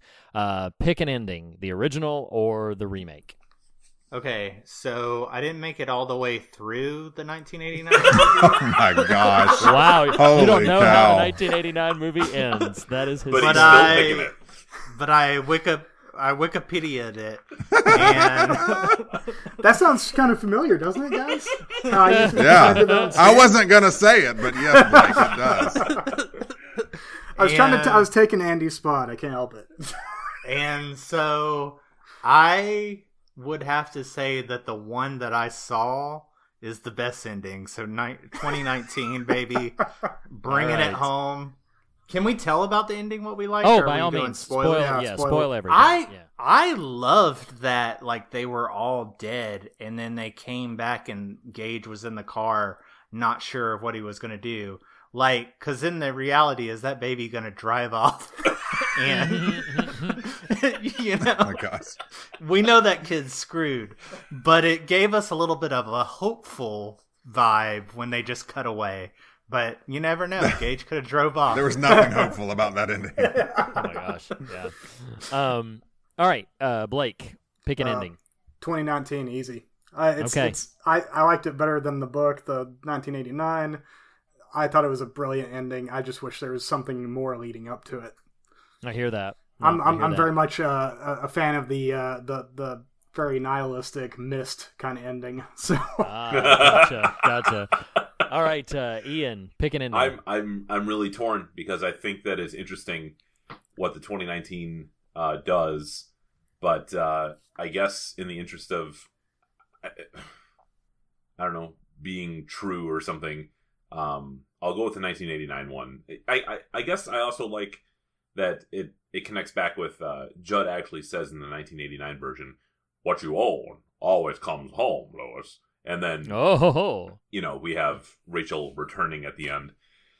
Um, I think both are solid, but uh, to negate, try, to try to negate Blake and Andy, I'll say 1989. all right, all right. Nathan, pick an ending. Um, I think that ignoring the Gage fake out of the new one, it is a bold move to go with Ellie's as the as the child who gets hit by the truck and is reanimated. Um, I do think there's a lot of really great, just kind of horror imagery uh, attached to the new version, and I I I applaud the sort of brazenness of the three of them surrounding the truck with Gage inside, then cut to black. But I think it is a, for what I appreciate about the story of Pet Sematary, which is about the human consequence of terrible choice, I think the end of the original is a far more effective resolution uh, from that standpoint. The new one's a bit, the new one, though visually impactful, is a bit more uh, ephemeral. Is that what I'm after? Just kind of like effervescent. It kind of fades. You're like, ah, okay, well, that was a cool choice and image to leave me with, but Yeah. it's not, it's not nearly as like, man, the things we do as people to ourselves and each other is really horrific. And I think that's much more exemplified in the original. Gotcha, gotcha. I am uh, I'm really torn about this as well because I feel like the ending of this new version is probably it's one of the strongest ideas that I've heard about a way to sort of reimagine uh, an original, particularly a, uh, arguably a classic. Um, I'm going to stick with the with the original um, for right now. Um, although I I'm more torn about this category than any of the others because I feel like the ending for the remake was very very strong. Um, so my final category uh, before we pivot into one last thing, and then I'm gonna toss the baton to Nathan to take us uh, take us through the ne- next stage of our journey. Um, so uh, my final category of pure like tallies is uh, old old church, old resurrected church. So which which one we gonna which one we gonna gonna pick? We're gonna pick the old the old gray cat, or we gonna pick the new uh, fluffy Maine Coon uh, church? uh, which which cat? Um, really drives it really drives it home uh, for you, Andy. Fluffy Maine Coon, baby. All right, fluffy Maine Coon. All right, uh, Blake. I concur. Fluffy Maine Coon. All right, all right, Ian. FMC. Nathan. Um, yeah, I mean, I could talk some more about it, but the new one definitely, definitely wins. I do love, like, what this new one in idea gets really well in terms of the cool horror factor is you know, the original, you're hanging with Gage those last kind of five to 10 minutes, you know, uh, for limitations of having a child, a, a teeny tiny actor like that and all that sort of stuff. I get it. But the idea of this undead Ellie hanging out, traipsing around, murdering folks with her little cat familiar as her, you know, Yeah. emissary is pretty badass. And so I really, Yeah. and just visually, it's a much more interesting cat than the original to me. I am Fluffy Maine Coon all the way as well. That is the only landslide victory that the remake got. that it is that yes, they they got they got church. They got one better. thing right. yeah. So so I have one more question for a roundtable for each of you, uh, but I just want to recap. So the original 1989 version wins on script adaptation, on presentation of Judd Crandall, on presentation of Zelda, and on its core ending. But the remake wins on its overall direction and production and the presentation of Church the Cat. So so take that for what it will. Um, the next question that I have for you, and I'm actually Nathan will be happy about this. I'm actually going to reverse it. I'm going to go backwards because I'm gonna I'm gonna give an answer to give everybody sort of an idea of what I'm looking for. I'm looking for something that's like a win, lose, or draw. You only for time's sake just pick one because then we've got some other conversation to get to. But for time's sake, just pick one. I want you to pick one thing that you would definitively point out that we haven't already discussed, or maybe we've only mentioned it in brief. That you would say, okay, this version of the story gets this element better, and I recommend it for this reason. I'll go first. So for me, uh, what I would point to in this is I feel like the remake really captures the character of Rachel better than probably any version. I would say maybe even better than the book. If there was a character in the remake that I cared about at all, it would be Rachel.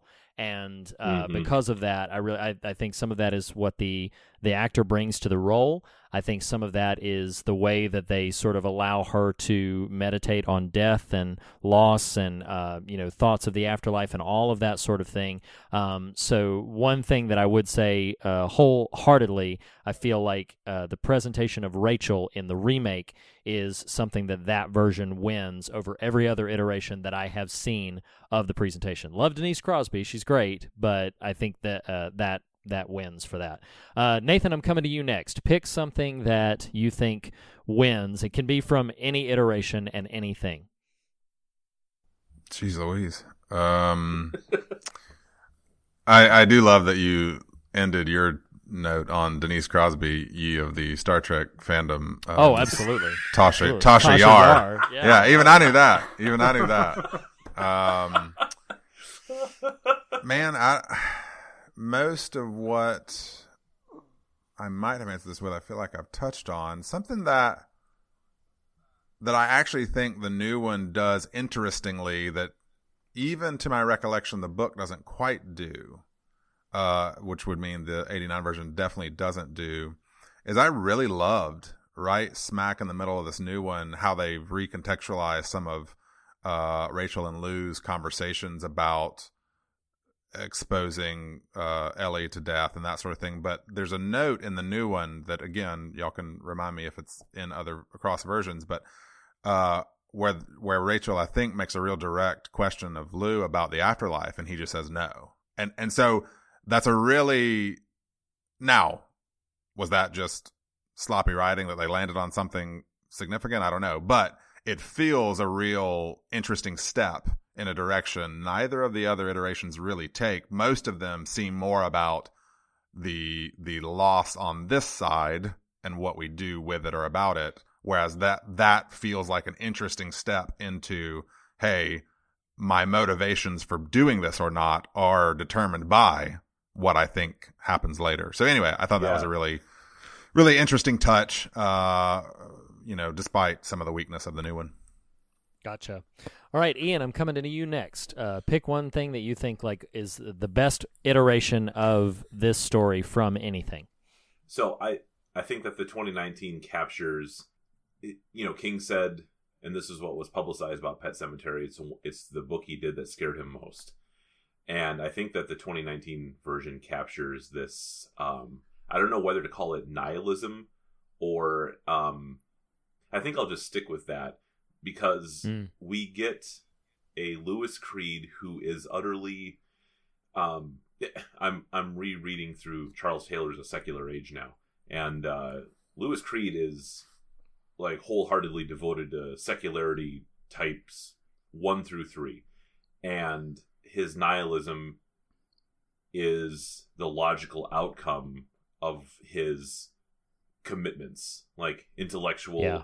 and um I so I I love what Nathan just said. Like there's there's a way where because of his training and his orientation to the world, given that there is nothing following this, the only thing to do is to uh, try to bring back Ellie. Um, Yeah. Whatever whatever that entails and whatever the consequences are, what else is there to do? And it cannot work. That cannot end well. And I think that whatever its flaws, and there are many, I will definitely go on record as saying there are several. Um, the 2019 one just captures um, the the hopelessness of death experienced in that way. Um, the, Yeah. the, the the grieving of hopeless death. Sure. Um, Blake, coming to you. Pick one. Okay, so I'm gonna say real quick, Pet Sematary, Sematary Two is the worst thing I've ever seen. Uh, Wow. Consumed for this podcast. Um, Oh, for this podcast, It's okay. awful. yeah, Oh, for this awful. podcast. Okay. Yeah, yeah, it's really bad. Hey Uh, Blake, in case in case listeners don't know this, re- recla- restate what you just said. You're referring to a sequel that we have not yeah, sequ- a referenced so sequel far. to the uh, it's a 1992, I believe. Uh, Mm-hmm. Mary Lambert came back to direct it just like she did in She did. 1989, Yeah. and it made me actually reassess the original one because it was so horrible.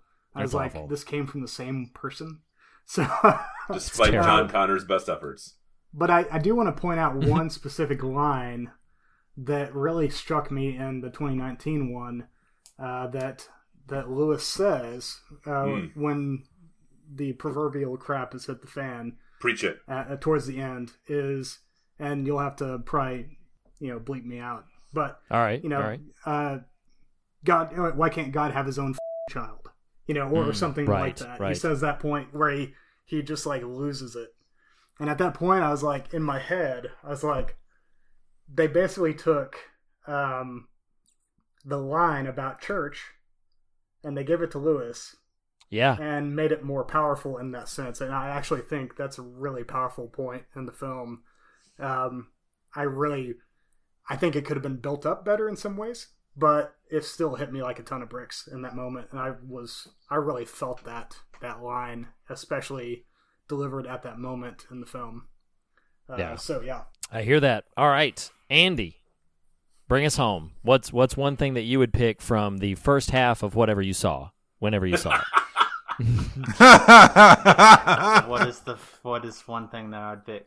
Well, um, I'm fixing to be a dad, and when the 1st one where Gage dies and Louis does everything, like he's in his grief, his his um father-in-law thinks he caused this. You know, they get into a fight at that, and everybody's pointing fingers and trying to say, you know, whose fault is this? Whose fault is this? And ultimately, I think Louis feels like it's his fault. Yeah. And I guess where I'm going there, going there with it is like to be so sad that you're not able, not that you should move on from a child's death, but you're willing to go to any extreme to return back something that's so precious to you that you're willing to go to mm, mm-hmm. a pet cemetery you know and bury you not only are you you're not taking a shovel you're digging with your hands a grave for your child in hopes that it will come back to you um is is really resonant to me just recently with just with um you know coming up on being a dad is like how how how do you react? I mean is that something that i'm going to want to do? If something happens to my kid am i going to try to keep it keep keep him it's a him not it. Um but am i going to do everything i can to to is it prolonging gage's suffering for him to come back after he's passed away Mm. or is it is it something that i that i let god take control of and take my son where he needs to go Mm. and so trying to go in with that of just like, and my wife's in the medical field and she um, works in the PICU and so sees the quality of life of, of Mm. kids who um, are on trachs, who are on breathing machines and, and doing stuff and, you know, trying their best to stay alive. And some of them are vegetables and Mm. knowing that, you know, these, this is like the life that they're living and, you know, you want to see them survive, but is it, do, do you trust, I don't know, do you, this sounds kind of bad, but do you like trust in yourself keeping your child alive when its quality of life is nothing and you think that that's the best or is it the best thing to just let god's plan happen which may be taking Mm. your child from you Mm. um and so that's kind of what that's resonating in my heart and what i've been thinking about with this movie Yeah, Hmm. yeah, understand. Well, Nathan, I think that's probably a, a good, Yeah, it good is. Uh, segue to, to go right in. Uh, thank you, Andy. Yeah, that's good. Um, uh, uh, as the three of you know, having uh, been on this little uh, uh, thing before with us, you know, we we discuss in in particular strokes the material itself, and then pivot into theme. So, um, I have been anxious about this conversation all day because I want there. There's my takeaways from the text, the the novel are, are, are very um it's it's so weird the statement I'm about to make. I even think King doesn't quite nail his own themes, even though they're right there. Um, uh, this is this is a slight aside here, but it's interesting watching this new movie. Um, it felt like popcorn trauma, if this makes Yeah. sense. Um, there's there's a version of this story that the Mary Lambert edition gets closer to, though even it is freighted with a bit of melodrama in its execution, where to me, as as even Andy just walked us right up to, the, the heartbeat of Pet Sematary is about grief and loss and our inability to deal with that. And I think of two two film illustrations that come to my mind when I think about versions of this I've seen done well in film. One is the movie Manchester by the Sea, which is just Oh, yeah. right. Yes. Yeah. Um, but the other one, and up our alley in terms of this podcast and, and our mutual genre affection, honestly, is Brad Pitt at the end of Seven. And the choice, this is why, and, and it's come up a couple times in this conversation, why I feel like uh, to a certain degree, certain iterations of this story let these characters off the hook. Um, there's something fascinating about what Brad Pitt, his performance in Seven telegraphs, and that is this character knows exactly what he is doing. And he's a very keenly aware of the moral implications of his choice, and he moves forward anyway. And that's a really, that's why, to me, that performance is so powerful. Um, but I want to walk us into a a thematic conversation here. Uh, if if all of you have your uh, Kleenex at the ready on on grief, um, you know, I, I'm gonna talk for a second, but it's intended to be springboard. It's intended to be a launch pad for thoughts. Uh, you know, I think Reed would echo this. If there's anything we want Fear of God to be past just fun talk about scary movies, it's it's the it's the practical wrestling down of how we as people of faith deal with the horrors and the tragedies and the very real experiences that that that can afflict us. And so I, I really want at least at least an inkling of that to be part of this conversation. Um, it's funny. I've been mulling this for some time because of Hill House. Honestly, um, Hill House gave me plenty opportunity to bring some of these ideas in, but I've intentionally waited for this Pet Sematary conversation, um, just because I think there's it's it's kind of the main through line here. So I'm going to make this a little personal and then throw it all to you, not for response to my story, but for more, you know, rumination potential here. Um, I've referenced obliquely over the course of Fear of God my own private kind of season of trauma and pain uh, of about five years ago. So, unlike the creeds, I didn't suffer like a literal death around me, but deaths of a kind were involved um, in a way that I was not really positioned to speak of to speak openly about. Uh, it was it was a version of death, and acute grief accompanied it. Um, and if you've listened to Fear of God for one episode, uh, you know, generally speaking, I'm a bit of an extrovert. Um, well, particularly speaking, I'm a second child. Um, and then I'm also a guy who fancies himself occasionally an actor. And the point I'm trying to make is simply that I'm not a fan of silence and quiet and mm. and not being noticed. Uh, it is it is within me to say, "Hey, look at me." Um, but in this deep season of grief I was experiencing, there was a particular need that prevented me from speaking openly in ways that, if I were acting purely selfishly, I might have wanted to. Um, and fascinatingly, in many ways, this was probably healthier than I would have understood at the time. Mm. Um, and lots of ther- lots of therapy and uh, uh, unrelated to church experience, that community was lost to me. Um, the the microscoping, as I would put it, close friendships down to but a few, helped me weather that storm.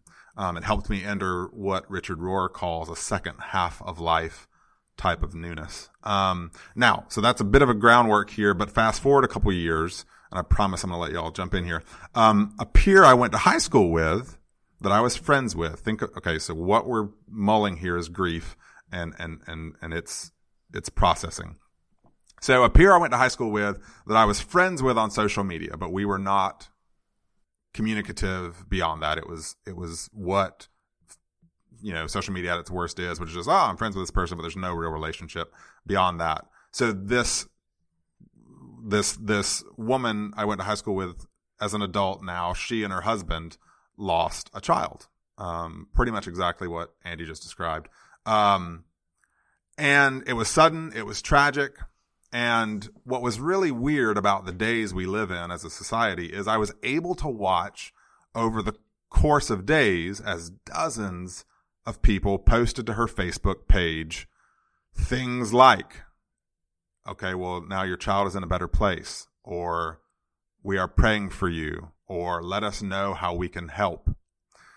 And I had this real profound moment of clarity that, as weird as it sounds, almost made me grateful for my own private pain a few years prior. Hmm. Um, there was a way in which these offerings of sympathy observed from afar felt so perfunctory. Right. And so and and I, I am understand uh, know that I understand that it can sound like I'm being judgmental here, but the feelings were this lacked true depth and empathy. Right. Um, all I can do is reflect on how, after a depth of suffering endured quietly that I would never wish on anyone, I experienced watching this peer's words of sympathy roll in so publicly. So that was what I was observing.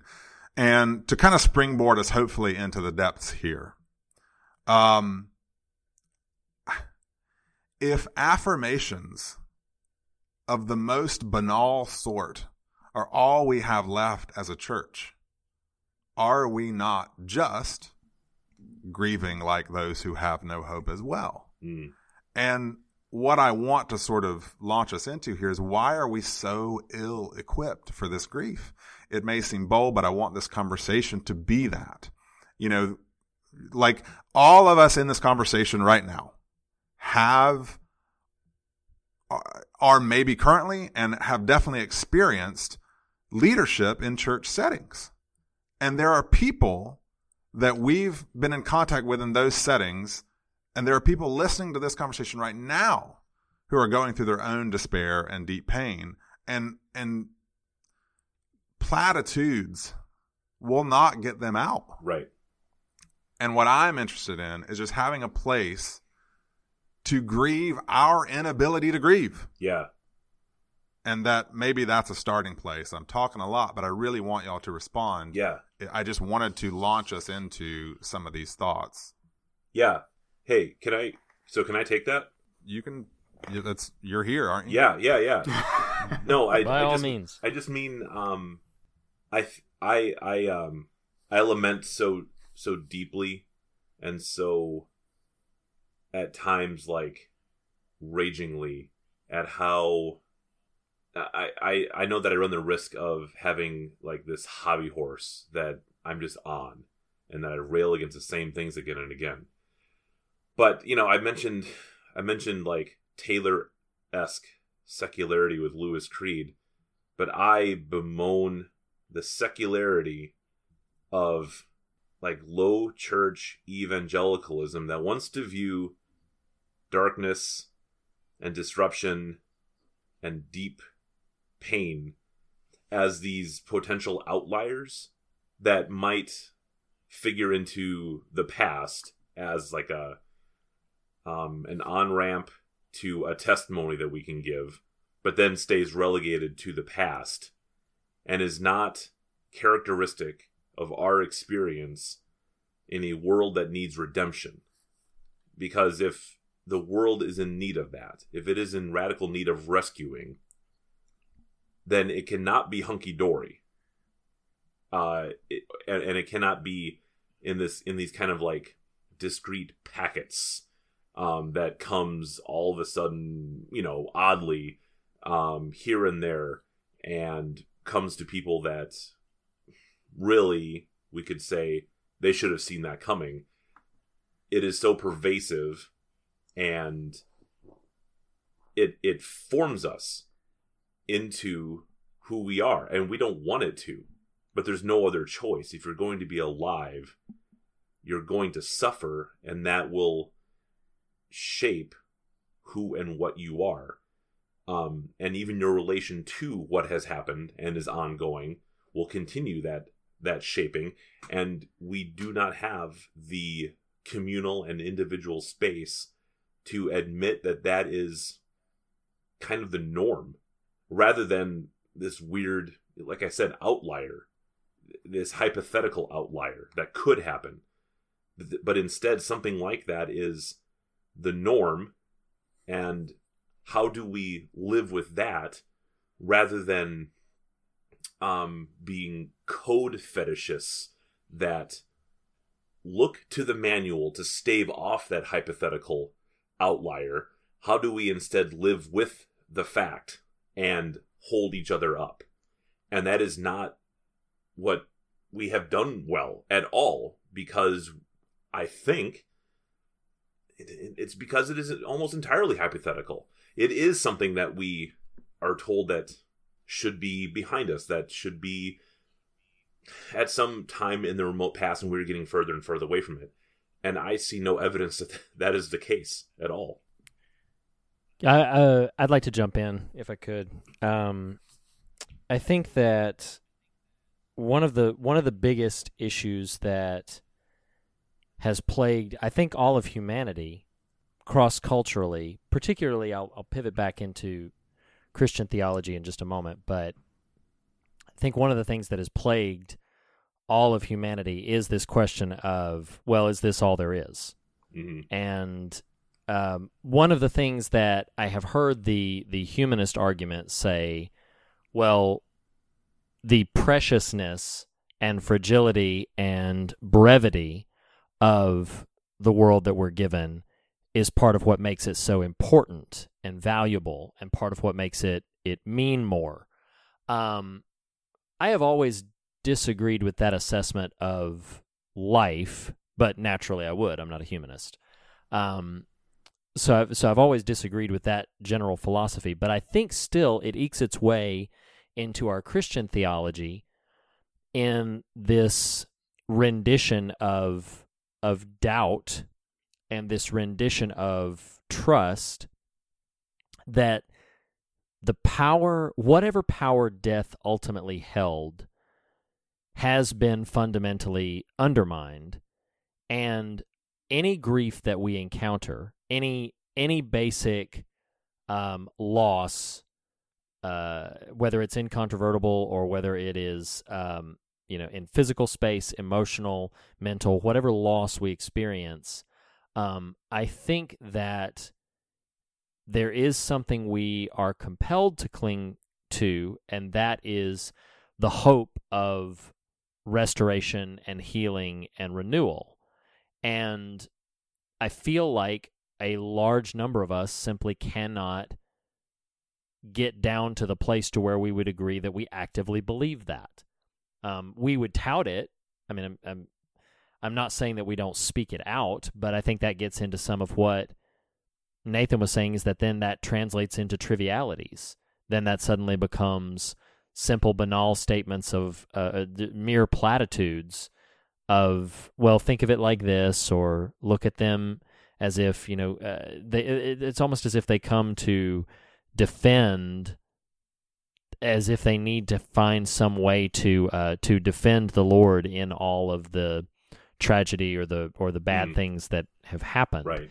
And something something that I've struggled with a lot is I've had so so I'll, I'll pivot away from death for a second, and there are griefs and loss that I've had before, and that my my wife has had, and that our family has seen that were just of of a a non life and death nature. They were just disappointments, sometimes grave disappointments, and sometimes tremendous griefs, loss of uh, friendships, loss of certain situations or opportunities or whatever they were.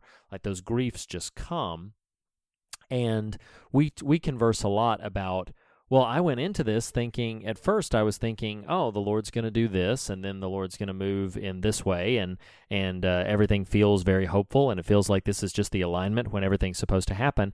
And then when you're trying to reassess backwards after it didn't really go the way you hoped it would, um, a lot of times I can find ourselves compelled to to defend the Lord in the middle of it. Mm-hmm. Like, well, that you know, there's you know wasn't wasn't God's plan, and something that I've said to to my wife and something that I feel about this is I feel like I'm going to throw three very brief sort of theological statements uh, that I feel and am convicted about on the table. The first one is I believe that obviously God is real, that he pays attention, and occasionally that he intervenes.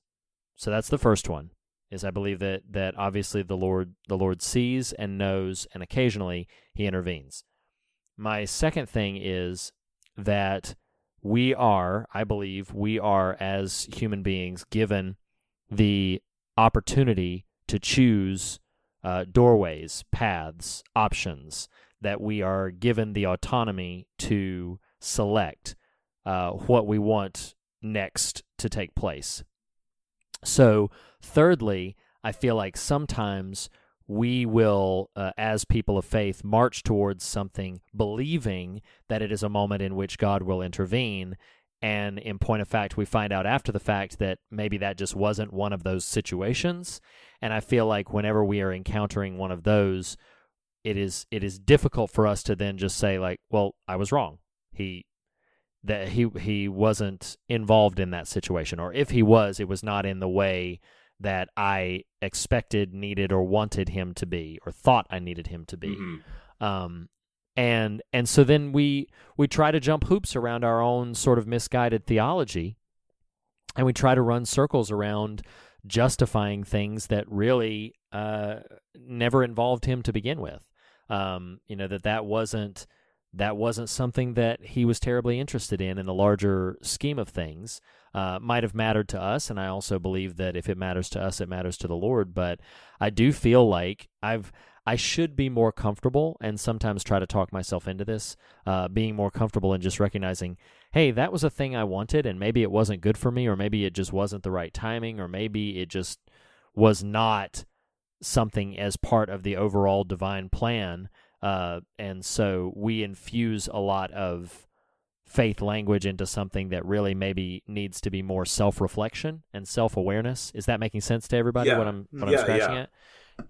And um and that's that's one of my big struggles in dealing with grief is in recognizing uh you know I I, I don't have a problem uh with like hurling something of an accusation at God. I feel like he's he's secure enough as a divine being to handle it. I don't feel he's going to get petty with me, you know.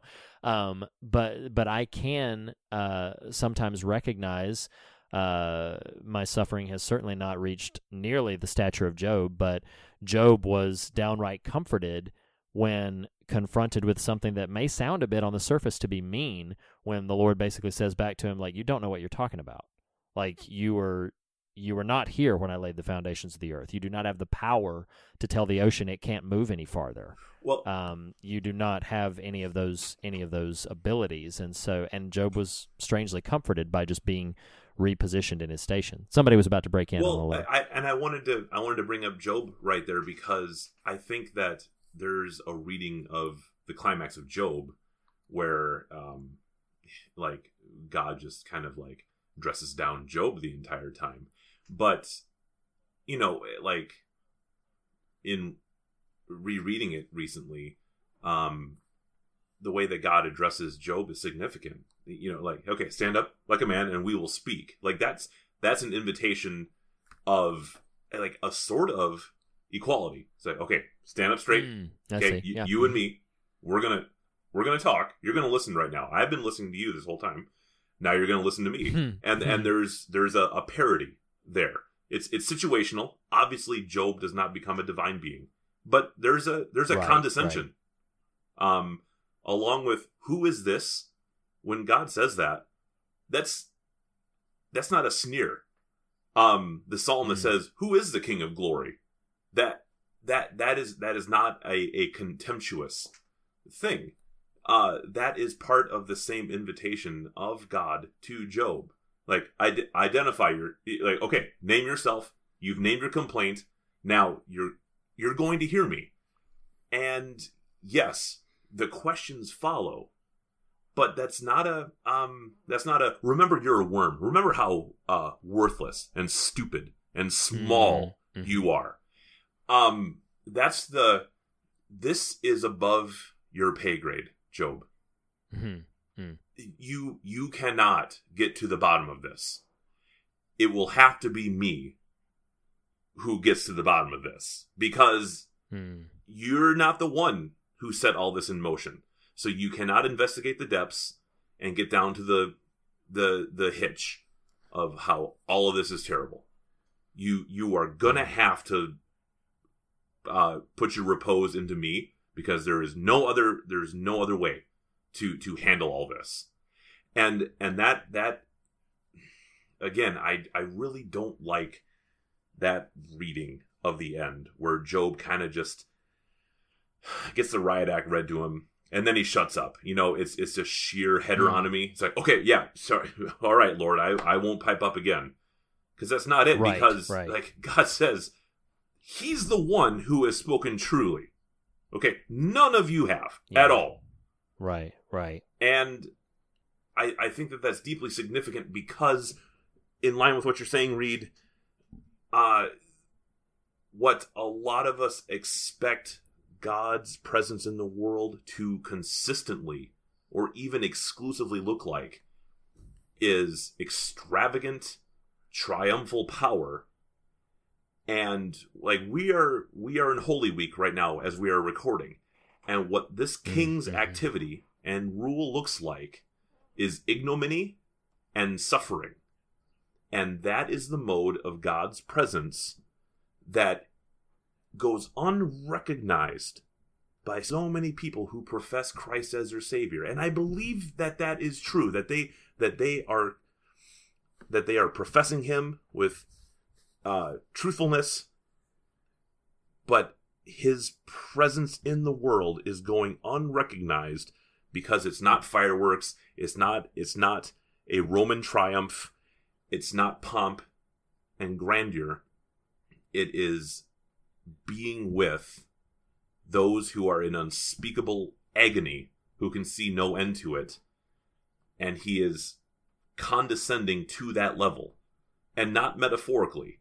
Like he is present in suffering as the one who gives himself up completely to the annihilation of the cross because that is historically what the cross does that is what romans use it for to remove all historical record of this human existence you are liquidated. yeah, from history. yeah. Let me jump. Let me let me let me jump in. Ian. Yeah. So you, all of this is accurate and and appropriate, and it is mildly, ironically comical that yes, we are recording Easter week um, about a story about uh, the uh, reanimated undead, if you will. but I, I, I do want to. I, wa- I, I want.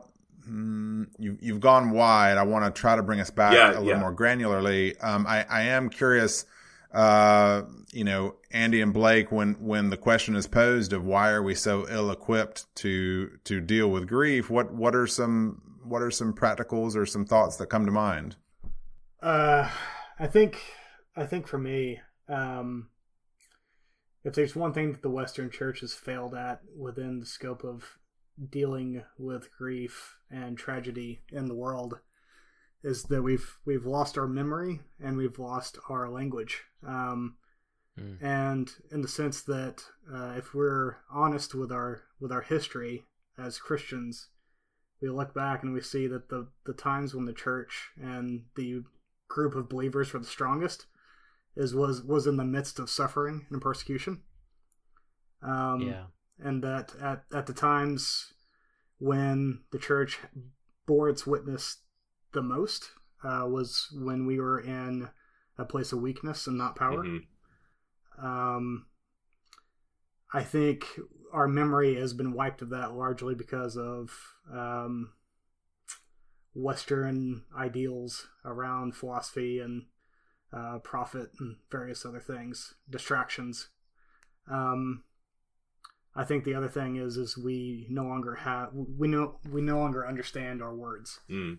Um, there's been a detachment um, from meaning uh, when we use words. So like, you know, it's the it's the idea that when someone asks you how you're doing, the usual answer is fine. Right.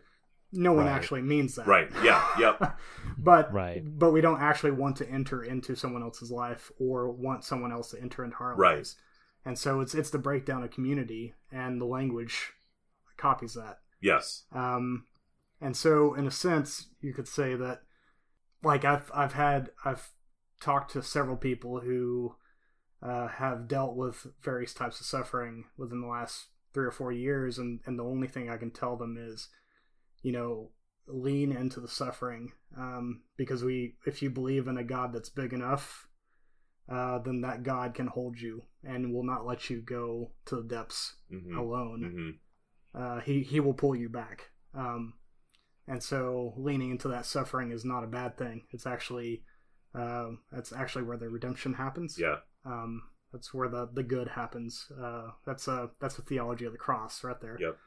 Um, and so I, I I- I have a hard time a lot of times seeing my fellow Christians use those those terminologies when people lose someone. Uh, as much as I may be reformed in a lot of ways, like I don't ever want to hear anyone say it's God's plan. Yeah. like that's that's the most cliche.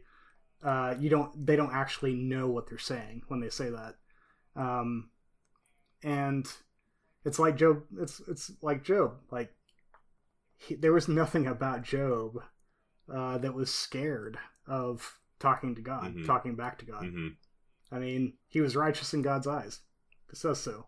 And so, um, God addressing him in the end was was God recognizing and not m- m- being mad at him, Mhm. but recognizing that he's so limited that he doesn't understand the full the fullness of the depths in which suffering goes. And as someone who is currently dealing with family members that are dealing with uh, Alzheimer's and memory loss, uh, my whole way of looking at the current church is through the eyes of my family members and seeing just a complete detachment from meaning. Um, and I think, weirdly enough, Alzheimer's is a brilliant picture of what's happened to the to the to the Western Church and the American Church specifically. Is that we just we've detached ourselves from our history. We've detached ourselves from the language that meant so much Mhm. uh, to thousands of years of of uh, pilgrims that have gone before Yeah. us. Um, and I think I keep going back to the one phrase from C.S. Lewis when he says that the uh, that pain is the megaphone uh, that tells you know it's the megaphone to the world to wake us up. Uh, God uses it to to wake us up, and and the fact that we just want to avoid it is terrifying to me. Um, and and that's where this you know in the book uh, Pet Sematary you, you think about the the lines where Louis Creed is saying, well, she's got to learn about this sometime and uh, understandably, Rachel is is hesitant uh, because she's dealt with it in the past, and it's been traumatizing. Um, and so it's it's hitting that that balance of both having hope but recognizing that that there that there's a reality that we have to that we have to confront at some point. And and then whenever we do confront that and whenever we're in the depths of that suffering how we learn to hold and find that hope once again. Um, and it's kind of like what you were saying with the richard rohr quote i think in some ways is fine being getting on to the other side of that of that suffering and finding that hope is, is that second life uh, that mm-hmm. he was mm-hmm. speaking about and so um, yeah that's my my thing is is i think a lot of it is just as Americans, we we don't care about history. We don't care about memory. We don't care about what our words mean. Um, and I think it bears out in so many ways. So well, uh, Andy, do you, Andy? I want you to have a moment. What what are you thinking? Um. Well, I've been listening to you guys, and I want to make sure I have the question right. Um. So, what is the question? I know um, that's weird. No, no, no, really no. listening yeah, yeah. attention. Well, the the the uh, uh, inciting question was something of the nature of why do you feel we're so ill equipped to deal with grief, and and you know, kind of specifically couching it in more of a, a, a faith environment, um, since many of us come from that sort of background. So, uh, you know, I expressed the notion of observing a, a, a churched community aspect of, of how, and, and you can blow this out broadly speaking as all of us have done to a certain degree. Why, why do we have such a difficult time, uh, dealing with grief? Okay. Well, my thoughts on it is I believe everybody on this podcast is a male. Um, and one of the things that I was taught was to stuff my feelings, mm, was to yeah. um, push them down, to not react, to be stoic, to be the John Wayne or the, um, you know, or my favorite Leonardo, the Ninja Turtle. um, but the goal of it was to be that leader, but to be a leader who did not express their feelings. And so I think grief stirs something up inside of us that we're not accustomed to um to feeling. It's something that I don't think God intended for us to have. Mm-hmm. Um because I think he wanted us to live a life of, of knowing him and we weren't supposed to know grief until in the garden, you know, we we um let sin come into our life. So I think the original plan is is for us not to have to experience that. And so in a in a in a place where we're where we were meant not to experience heartache, but being told as men to not show your feelings is is really hard I think for and I'm just speaking for guys um to deal with because we are we don't know how to deal with this grief. We're not equipped to deal with it, but we are told by society and by you know, maybe you guys had really great father figures who, you know, showcased um, love and acceptance and, you know, walking through um, feelings with you, but I didn't have that.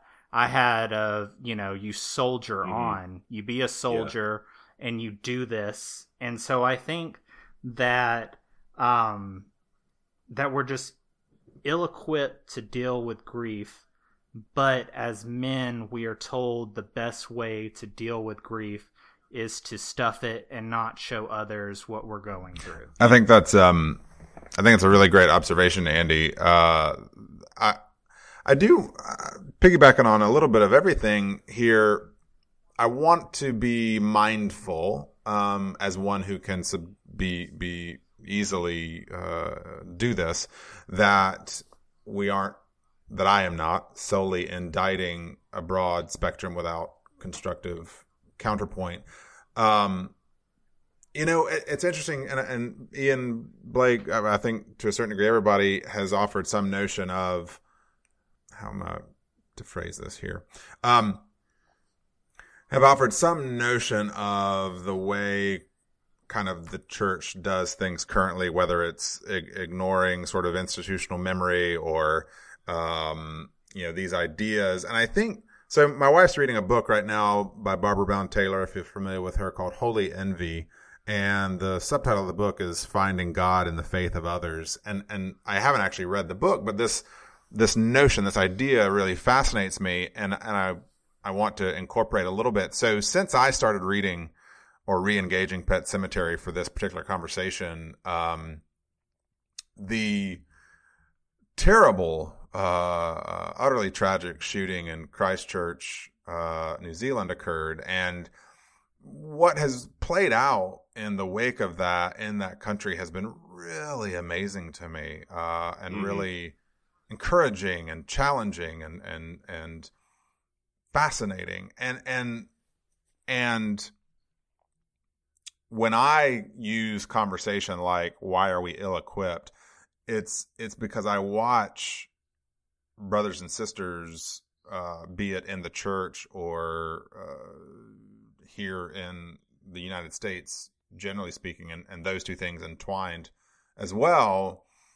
And um, if you listen to mine and Reed's conversation with J.R. Forasteros on his book Empathy for the Devil, a, a, phrase that came up in that conversation that I've kept with me is this gospel of loss.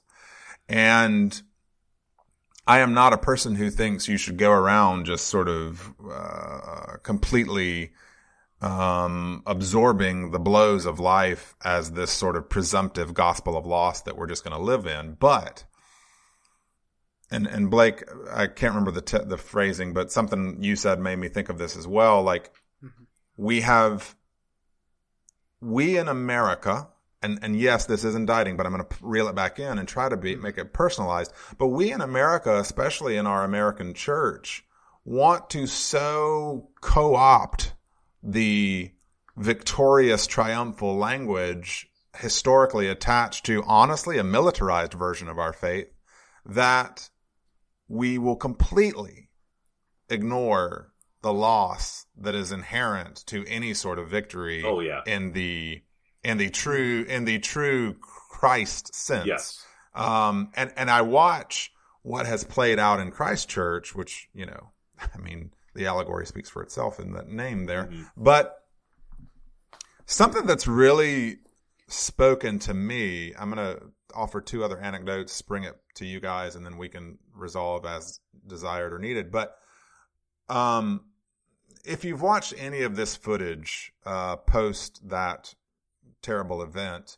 Um, it is almost like a uh, it's it's there's a there's a phrase I'm looking for that I'm having trouble finding, but how Jacinda Ardern uh, of Christchurch and how this population is processing this grief is almost like this textbook example of of the way to do it correctly. It is corporate.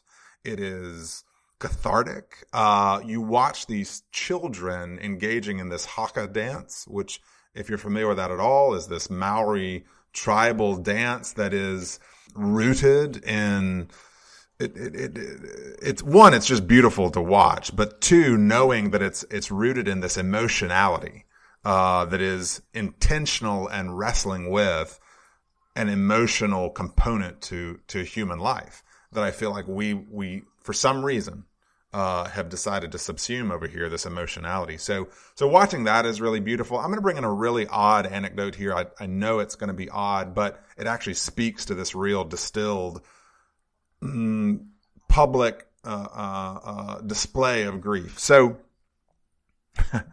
there's this movie about to come out, and the first time I saw this trailer, I was like, "No, I, I, I'm not. No, that's I'm, I'm out." Um, and forgive me if any of you are sympathetic to this or, or, or, the churches maybe that you attend are, but the movie is this movie Breakthrough. It's about to come out, and and um and and so I'm gonna I'm gonna quote Richard Rohr again here. Richard Rohr has this lovely phrase that I've utilized broadly lately, and it's that literalism, so a literal thing, literalism is the lowest form of translation. Um, Richard Rohr, if you've studied him whatsoever, he's big on metaphor. There's a whole lot of metaphor at work and his teaching, all sort of stuff. So I remember seeing the trailer for Breakthrough and thinking, oh my God, this is that exactly. It is trying to take principles of faith, apply them very hard and fast to a very present American expression, right? Uh, American ecclesial expression, which is just evangelical, megachurch kind of thing. Kids suffers a, a thing. This whole dynamic plays out. Now, I'm going to anchor this because it is in my interest personally to not just indict, but to sort of contextualize as well. My children, when I first saw this trailer, my children were with, were with me. And as someone who has experienced this gospel of loss thing and recognizes that there's greater value in this, it, it, it troubled me. And this is maybe confessional as much as it is you know, sort of conversational here, it troubled me for my children to watch a preview like this. My children who are just learning the language of faith and the experience of it, if it is there for them. And what, and, and from a literalistic standpoint, what this trailer tells them, because let's be honest, odds are good, you know, the ending of this movie, um, is if you just pray hard enough in the face of a tragedy, you'll get what you quote unquote want. Right. Um, and it's a very, to me, a very troubling sort of interpretation of faith. And it really totally. ignores, uh, and overlooks this gospel of loss idea. And so it really, it's fascinating to juxtapose to me this, this faux triumphalism. Mm-hmm. Just push harder and victory is yours versus what you see playing out in folks who really don't share our sort of historical faith, uh, engaging corporately in concert, wrestling with deep, deep, deep grief and loss um, in this sort of Christchurch experience. Anyway, uh, that's that's probably about the sum of what I have to offer here, but did want Reed's Reed's being quiet in the corner over there. Uh, wanted, wanted wanted wanted to pivot to some of you guys. Um, I, I, would encourage and entreat, even if it's for my own uh, edification here, you know, as best we can, because we are thinkers. Um, you know, seek in your thoughts to to kind of personalize some of this.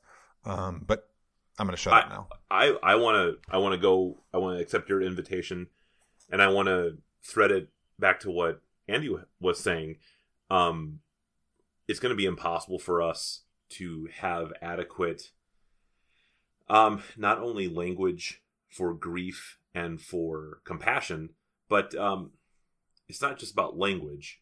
Language is never something that is utterly uh, clinically separate from practice. Um, and practice cannot be so separated from from language because um, you are taught how to perform a certain thing. You are taught how to recognize a thing has been done. You put it into words what the thing done is, how it affects you, how it ministers to you. So it's always already enmeshed together. Uh, so it's not. Uh, I I agree that it's a problem of language, but it's also a problem of of of practice. There will not be space for a praxis of compassion and grief and hope where there is this pathological need for mastery. And um, that goes back to what Andy was saying. Like all of us are are men. Um, Andy, uh, you know, I also I did not have a I did not have a father from whom I learned how best to navigate the treacherousness and the and the beauty of the world both. Um, but I have somehow like tacitly, implicitly picked up along the way that emoting is bad, is to be looked down upon. It like is an admission of weakness. And I think that ties in well with the book as well because Judd says you know that women are supposed to be the ones who keep the secrets, but men are better at keeping secrets. Their hearts are stonier. Mm. And whether that is universally so or not, whether that is simply summative of a type of man in a time and place, we are men in that time and place, at least us talking here, and probably several listening. And we want to keep secret that we are not masters. Um, grief is a very clarion call that we do not have mastery over anything, ourselves or the world, because this this Yeah. disruptive thing comes and utterly dismantles what had been secure before, or we had thought to be secure. And when things were going Sure. okay, it is easier to tell yourself you do, in fact, have the mastery, all is well. But when you are forced to a place where you have to concede, I have no control whatsoever, it's terrifying in and of itself. But it also throws into complete disarray your sense of um having constructed a self worth being of of having made it somewhere along this project of becoming a self and that's too painful much of the time to to admit to say i've botched this entire thing. Like being me i've been entrusted i've been gifted with uh the gift of myself. And i couldn't even manage that um exacerbated Mhm. by if if you have a family like because it will immediately call into question how could i possibly care for them as well? My own self. I did not make myself. I was given myself and i have i f- it up. And i fear irremediably. And that is we're always close to the precipice of feeling that. But to admit it is to it's like that will make it too real. And so long as we are told implicitly that we must strive for mastery we will never be able to embrace the wholeness that only comes from relinquishing any illusion of mastery until that happens we will not be able to tell the truth as the psalmist even can I am in misery, Lord. Please come to my aid. I do not have this. And that's what we see in our lives. That's what I have seen in my own. Um, Well, but you, you make Ian, you, you brush up against a good point there and, and, uh, just to, to disseminate some of these ideas too, but like something that is arresting and important to even tie this back into the book. Um, Reed and I brushed up against this on our Black Mirror conversation last year. Um, but what's so telling about, um, why this notion of grief is so prevalent in Pet Sematary and, and whether King kind of recognized the, the more kind of spiritual component to what he was writing or not. But like, lose mastery of self and career and destiny and family is utterly upended in this passing of Gage in the original story. And like so many of us, and Andy, you alluded to this early on in this conversation about, you know, your own eminent child and how you would approach these, this situation. Like we abort the true healing, the true re uh, assembly of that second half of life in Roar Speak Self when we cir- when we cut off uh, when we skip to triumph. Now, Yeah. because because in Lou Creed's mind, whatever arises out of that cairn up on the Micmac burial ground, a triumph occurs to him, which is a return. Now, I mean, there's a whole lot of analogy we could derive out of this. Like we, when we abort grief itself, Mhm. what we gain in return is this undead abomination. Absolutely. I mean, you could, you, you could run a whole lot of places with that. Um, Well, and when in and in the book, one of the things that stands out to me is that that Louis makes a plan where he basically says, "I'm I'm going to see if this works, and if it if it doesn't work, if it's awful, if what emerges out of that ground is is bad, then I'll just I'll just re-kill it.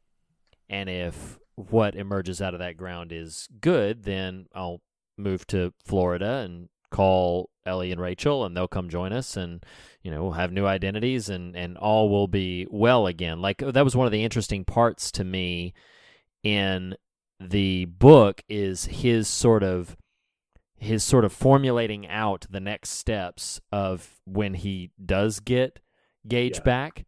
Um, if he gets Gage back, is like this will this is what I will what I will do next. And what's interesting to me about the struggles we have with grief, I do not think we have an easy time accepting that there is a purpose in suffering. hmm And I don't say that to say that, like, oh, yeah, all of the grief that we suffer was necessary and all of the grief that we suffer was part of some bigger plan. Uh, that is not what I'm saying.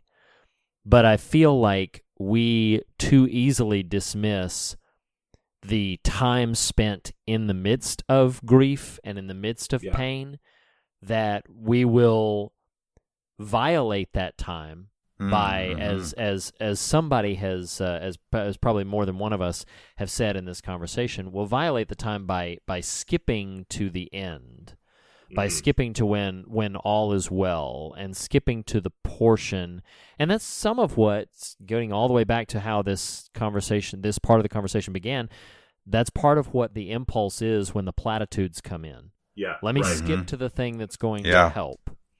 When when when in point of fact, the reality is nothing will really make it better until it's just until it's just better. Mhm. Nothing will really Until nothing every sad thing comes untrue. exactly. And we have such a resistance to that truth. Yeah. We cannot getting back to uh, Job's come up a lot more than I expected him to, but getting back to Job just sitting in the ashes, Mhm. Yes. sitting sitting there and sitting with it. This is the time. This is the day. This is the moment.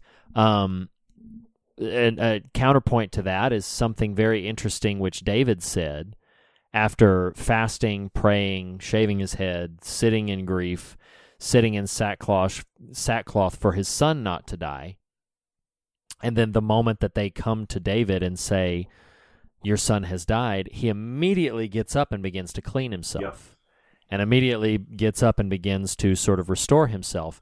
And his statement back to them when they asked why he was doing this and that they thought it was so abrupt is he said, He can't come to me, but I can go to him Right. and and I think that that you know there's been some really really um, potent observations on the table, and I think uh, e- even more potent questions about why are we so ill-equipped to deal with grief? Why are we so why are we so uncomfortable with mourning hmm and being Mhm. being in a space to where we and uh, Nathan, you and I have talked about this in several contexts on the show. I think we've even had um, outside of pod conversations with our friends here of like just as a national identity, as a spiritual identity in the church, um, we're just not we're just not very good and just not very comfortable with sitting in the ashes, Yeah. with properly grieving and with properly saying this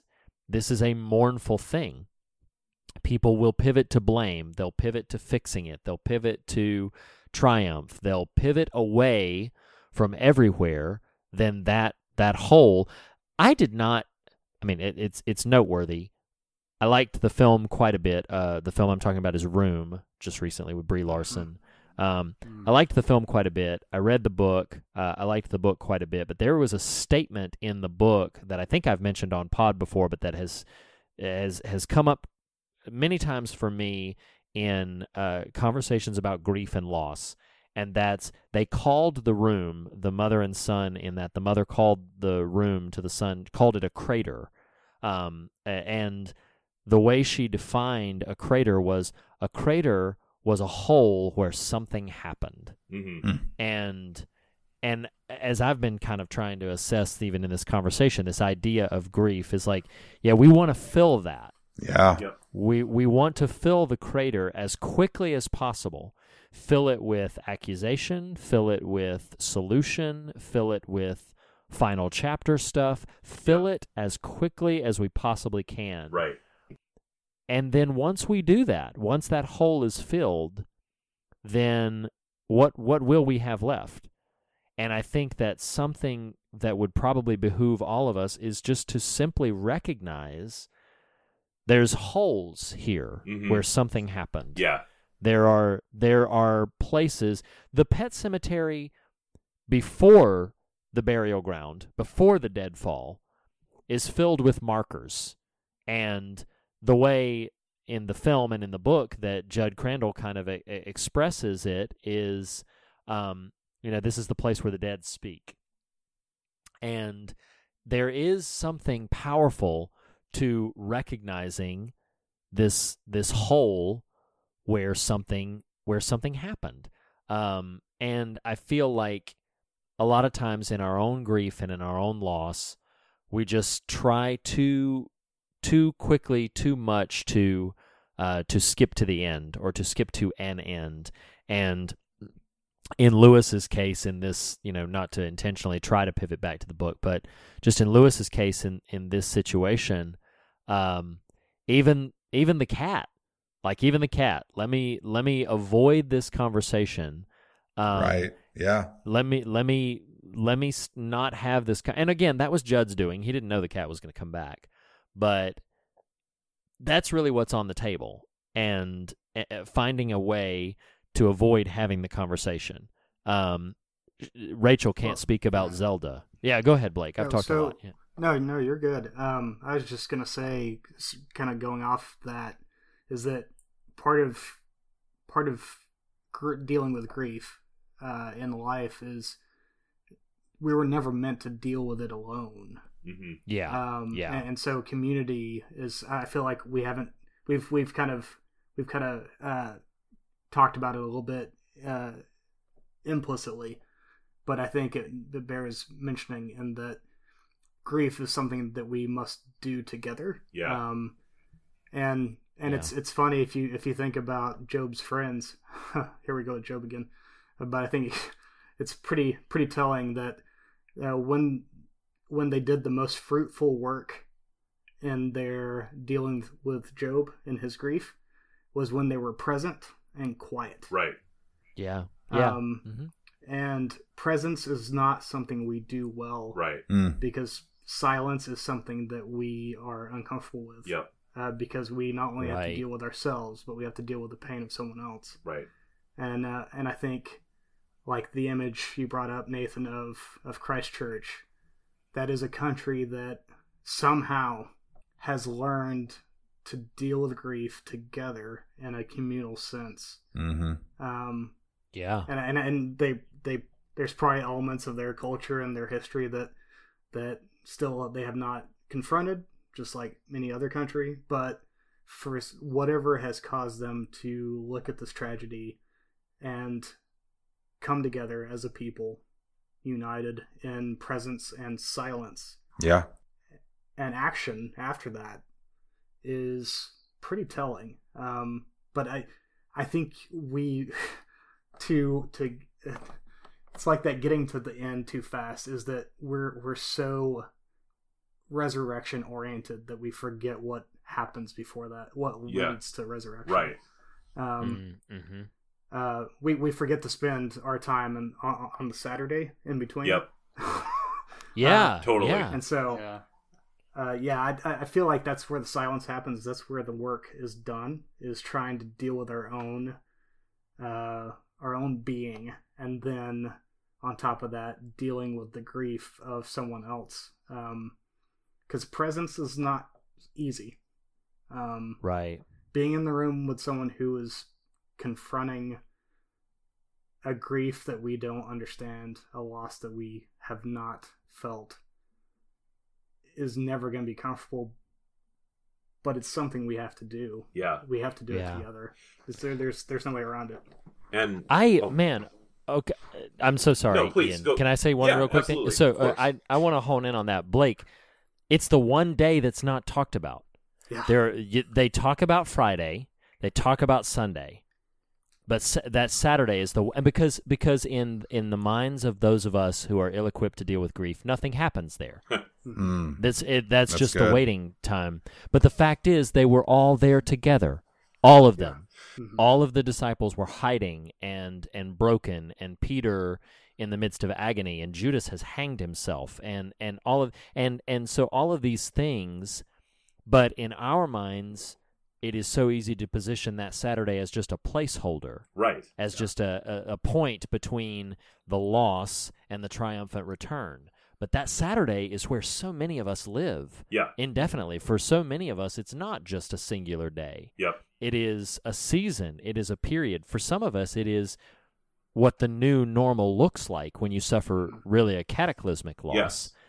And and we would do ourselves a profound service to really meditate perhaps and this episode will air following Easter, but we're recording it beforehand and perhaps, you know, for anybody approaching the Easter season, uh, let, let's spend a bit of time with that Saturday. Yes. Spend a bit of time in silence where not much is happening, where In the uh, we crater. are ju- in the crater. Yeah, in the yes, in the hole where Mhm. something happened, and maybe uh, we will we will find some peace, um, or if not peace, then at the very least uh, some company in uh, in the reality that that we will that, that yeah we we are wandering through a thing and uh, and that is that is that's a that's a very powerful notion to me that I just didn't want to leave the conversation without without pointing out again. Thank you, Blake. Yeah.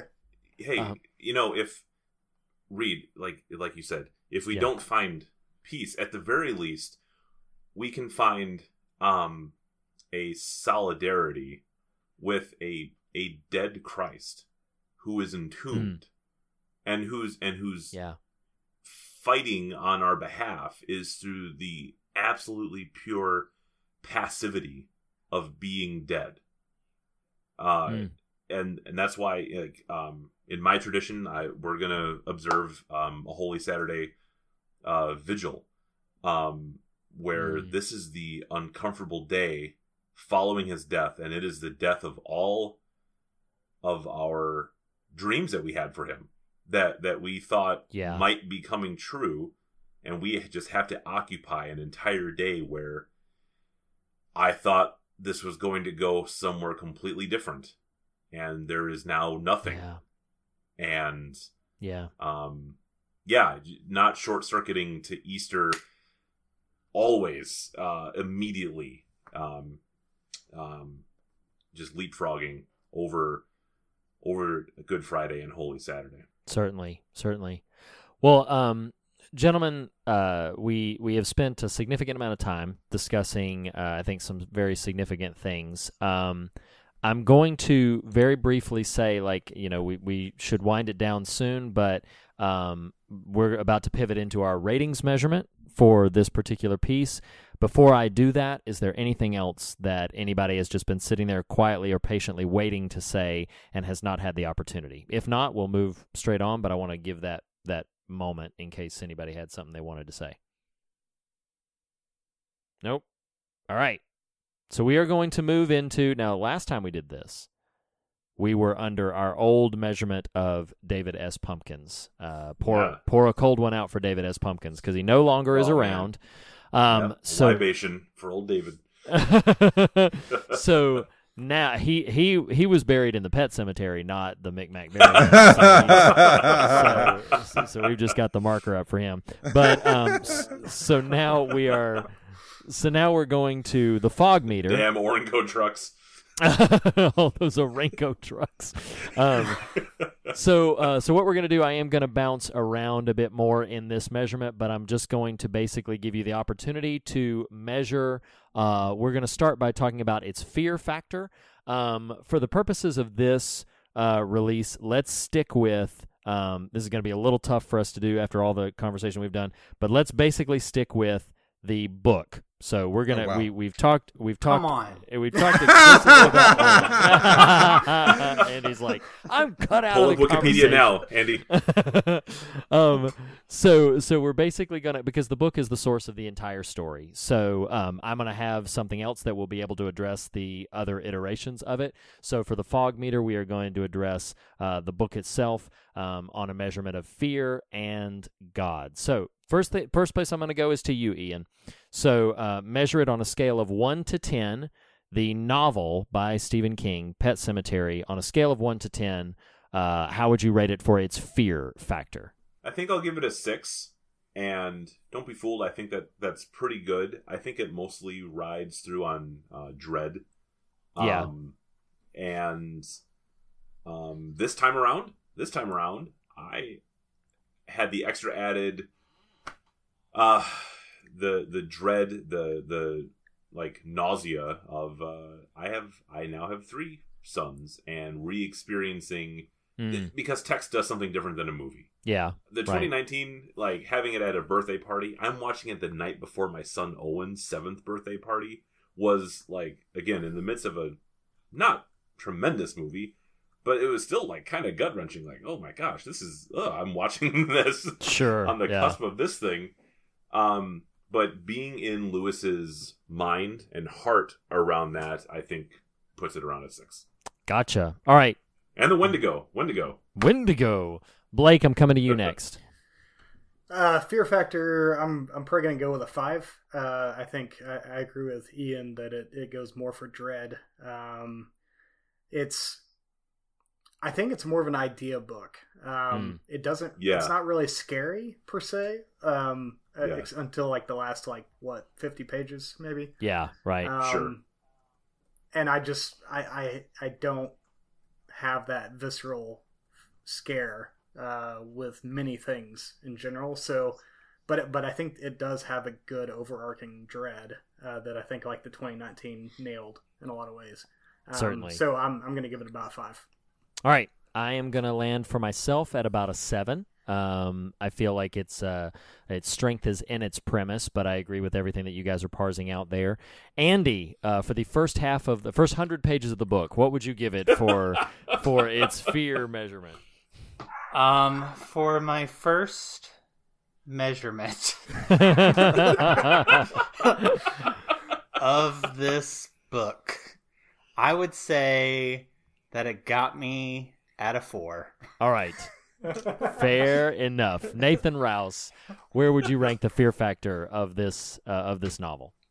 Um, I think uh, if you've listened to Fear of God long, you know that Pet Sematary was my first Stephen King book, and it scared the crap out of me when I was a wee lad. And I don't know if just my Fear of God experience has inoculated me a little bit to some of these genres excesses, but I think I might land at a. I'm going to go with a six. I will say, even acknowledging it as more dread than scares, like the listening this time audio wise before either of the films the kite flying chapter in the book i was on the mm. edge of my seat because i couldn't remember exactly where the event happened and that Yeah. whole that whole chapter i was just like sweating Sure, sure, understood.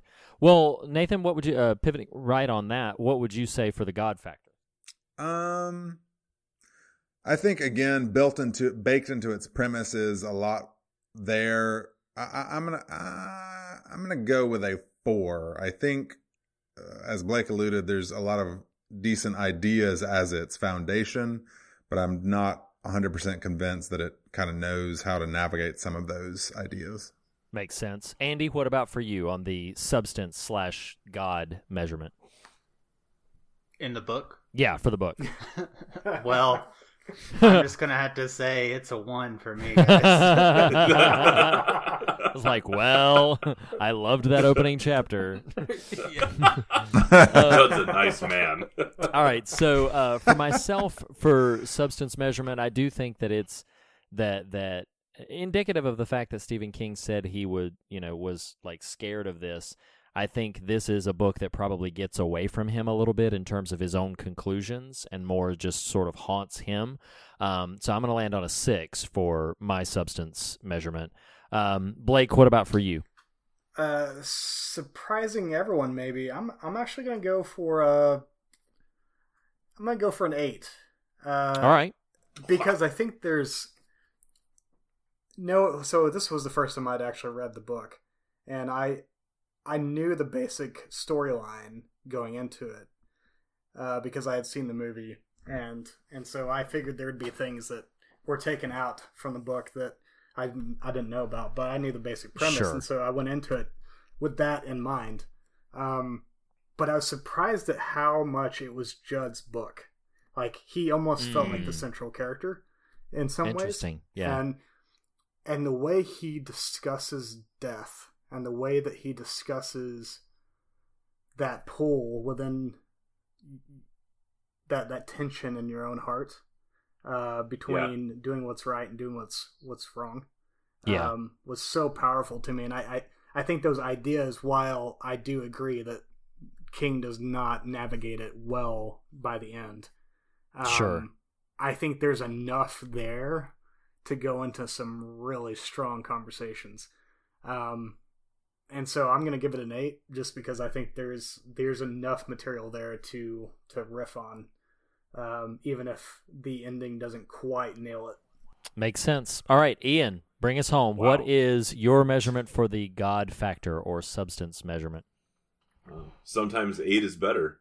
All right. So, I Da-da. I can't I believe I'm- it took I us that I'm- long to get that in there. no, that's the thing. I'm shocked. Like I thought I was ready with like 17 zingers for this, but here I am, and it's just now. Hey, sometimes the sometimes the weight is better. Oh, purity culture. Fell Okay, so there. That's very church, very church the cat of you there, Blake. Yeah, yeah, you're welcome. um, I'm gonna give it a seven. Um, Okay. Because I think it, I think it throws a lot of things up in the air. sure. Um, no, King doesn't always catch them, but sometimes it doesn't always matter as much as what's left in your craw that you just are forced to dwell on. And I, I, I just think that the conceit works. I, I, I love that there's the transition from life into this text, from the grief of his daughter to exploring um, what does life mean, what does death mean, Mm. and uh, doing it through a Wendigo, through um, Micmac burial grounds. Um, Yeah. I, I, I, I think that the the the balls that he throws up in the air are interesting enough and substantive enough to give it a kind of a, a higher score like that, even if ultimately I, I think it gets away from him. I totally do. Yeah. And I like that he himself is surprised. Like the book's conclusion, sometimes dead is better. He doesn't know if he even buys that. Right. But that's I I like that. I like that Joss Whedon doesn't necessarily buy some of the stuff that his character says. right. And maybe it's better for that. Mhm. So yeah, I'm gonna go with seven. All right. Sometimes seven's better. So that means that when all this is tallied up, we collectively give on the fog meter the novel Pet Sematary a five and a half out of ten. Uh, that is our that is our measurement. Uh, again, the fog meter is pretty brutal, but um, so we Yeah, give it a five and a half out of ten. But I'm going to round robin very quickly, so I'm going to I'm going to ask you each this question, and this will be our conclusion. Then we'll sign off and and say farewell and cast aside all of the other. You know, we'll we'll join our own Karens, if you will. Um, so uh, my question to you will be as brief as you can. Just cite whether you would recommend um, the novel, either version of the film, or if you've heard it, the audio drama as well. So um, just bounce around and just would you generally recommend them? Um, and Andy, I'm going to go to you first. Yes, I would recommend. he's like, Um, he's like, I would recommend them. I don't know if you'll finish, but I would recommend them. You'll finish the movies. You might not finish the audio drama. You might only get to the first part. Um, the book, the book you'll you'll finish. Um, but I think I think you got a a classic on your hands, and and when you're dealing with a classic, there's nothing you can do more than recommend it. So I recommend everything. you got it. You got All it. hand Oh, ready. That's Man. great. That's great. All right. Well, um, Nathan Rouse, would you? Uh, how how do you feel about these pieces of material in general? Um, I think that uh, the films both are interesting artifacts. Um, of course, Fred Gwynne stands out pretty monumentally of the original, but I think the only the only the only truly necessary version is the text, and so I definitely recommend it. And I I don't I don't um, utterly you know uh, excoriate the two films. I just I just think ultimately they're both just okay. So recommend the book. Kind of neutral on the films. Gotcha. Okay, Ian, what would you recommend or not? Uh, I'm gonna Xerox a page out of uh, Andrew's playbook and say Hmm. I agree with everything that's been said. All right. I agree. Y'all, I agree with what you guys have been saying. That's um, I'll uh, pivot in myself here. Uh, so I would highly recommend the text of the book um, with the asterisk that if you're sensitive to uh, bad things happening to children, this is not your this is not your book. Um, but uh, I would recommend otherwise the text of the book. I would recommend the um, 1989 version if you want to see a film version of it. I'm still quite fond of it. At the moment, I would not recommend the 2019 version of it, just from my experience and sort of walking out of it. I will probably revisit it at some time, and that may change.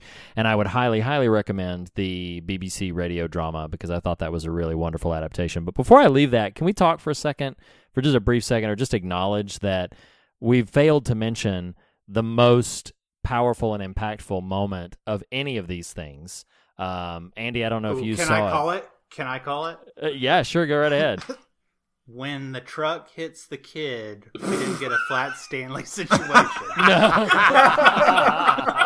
Oh my god. well, uh, it's along those same lines. It's along those same lines because we have yet to acknowledge in anywhere in this conversation, and Blake, I haven't forgotten you, but we've yet to acknowledge anywhere in this conversation um, that at one point after you know resurrected Gage emerges on the scene to show himself to mom, like wearing a top hat and a cane, like walking around Oh, pimp, pimp daddy love it. Like walking in his little suit. like, like that is one of my favorite things in any of this. I have no idea where that came from, but it Oh, was. you know where it was came from? beautiful. If- No, do- I don't know. Do, do, do you remember from the uh, from the documentary?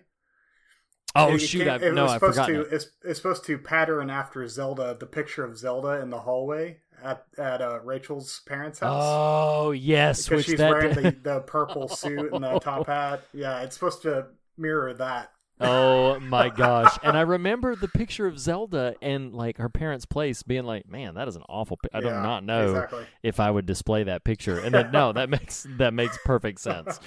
They oh my have gosh! really incredible judgment. Like, let's leave let's leave our seven year old daughter with the crazy meningitis sister. Oh my let's have this horrible portrait. Oh, it's let's awful. let's hate Louis. You know, like man. Get into a fist fight at the funeral. Um. All right. Blake, Blake, uh, bring us home, brother. What uh, would you recommend or not about any of these iterations? I would recommend pretty much everything, uh, including the new one, because, like I said in my review, uh, I still enjoyed it. I came out, I was like, that was that was an enjoyable hour and a half of my time. Um, I was probably still reeling from the awesomeness of the ending Mm, yeah, yeah, yeah. because it fed my nihilistic soul. Um, and and so yeah, I really enjoyed. Uh, I enjoyed the experience of seeing um, or reading the book and slash listening to the book, uh, seeing the the old movie again, uh, and then listening to the radio play was was good. Um, it's my probably my least favorite of the strict textual elements. Um, the only thing I hated was Pet Sematary Two. Uh, Ah, that was yeah. the biggest waste of my time. So, there's Not that. much worth talking about with that. No. No, for for what it's worth, like no one encouraged you to do that. You know. oh, oh, That was extra but credit, Blake. No, I I I encourage After the poor, after the poor showing from the stand. I had to. Uh, I had to Andy's like, amends. "Hey, can you watch Pet Sematary 2 and just tell me what you think? Because I uh, I can't make it get through the that. first one. Is what. I just got to know I how. it is. finished the 2019 one, guys. We're so proud of you, Andy. You made it. You made it. oh man. I am a king. Well, gentlemen, this has been uh, very thought provoking and encouraging, and then also very uh, fun and insightful. Thank you all very much for taking the time to be here. I know it's late for some of you guys. Um, Nathan, yours and my social media cues will be at the tail end of this episode, but before we finally sign off, uh, does anybody have any particular social media, internet realms that they would like to promote, that they would like to say where listeners can find them? Andy, Blake, or Ian? You can follow uh, Jeff Hansen at on Twitter Yeah. at, at Gorf Jansen. Uh, and to put it in uh, a Blake accent, that's G W A R F Jansen. all right, Blake. Uh, you can you can find all my writing at blakeicollier.com or Real World Theology is where most of my reviews go up, so you can find me there. Awesome, Andy. You still doing the sleeping thing, like showing all your all your family members and and? Margaret, you can find my wife at margaretsleeping.com. if you wanna if you wanna follow me, um, search the hashtag Fire Blake Now on Instagram, and you will see me trying to get Blake fired from Real World Theology. What a campaign! oh, it's so great. It's so great. Well, gentlemen, this has been a real treat, a real pleasure. Thank you all so very much for taking the time to engage this material and to uh, have this conversation with us. We really, really appreciate it. Thank you all very It was much. our pleasure. Oh yeah. Uh, yeah. And Uh, listeners, Uh, as always, thank you for listening. Uh, and we will. It sure was you- a pleasure. Uh, we will catch you guys next week where we'll start yet another run of some Stephen King material. Stay tuned for that, and we will see you all then. See you then. Later. So long. Bye.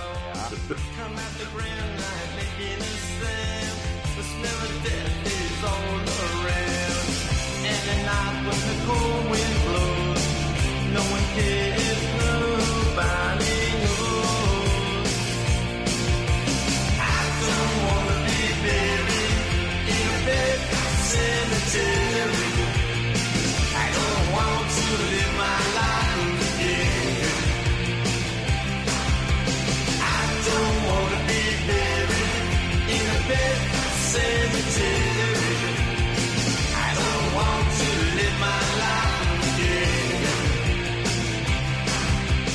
The fear of God is the beginning of wisdom, but not the end of the conversation. You can continue this conversation in a variety of ways on Twitter at The Fear of God, on Instagram at Fear of God Podcast. You can like or follow us on Facebook or join the Fear of God Facebook discussion group.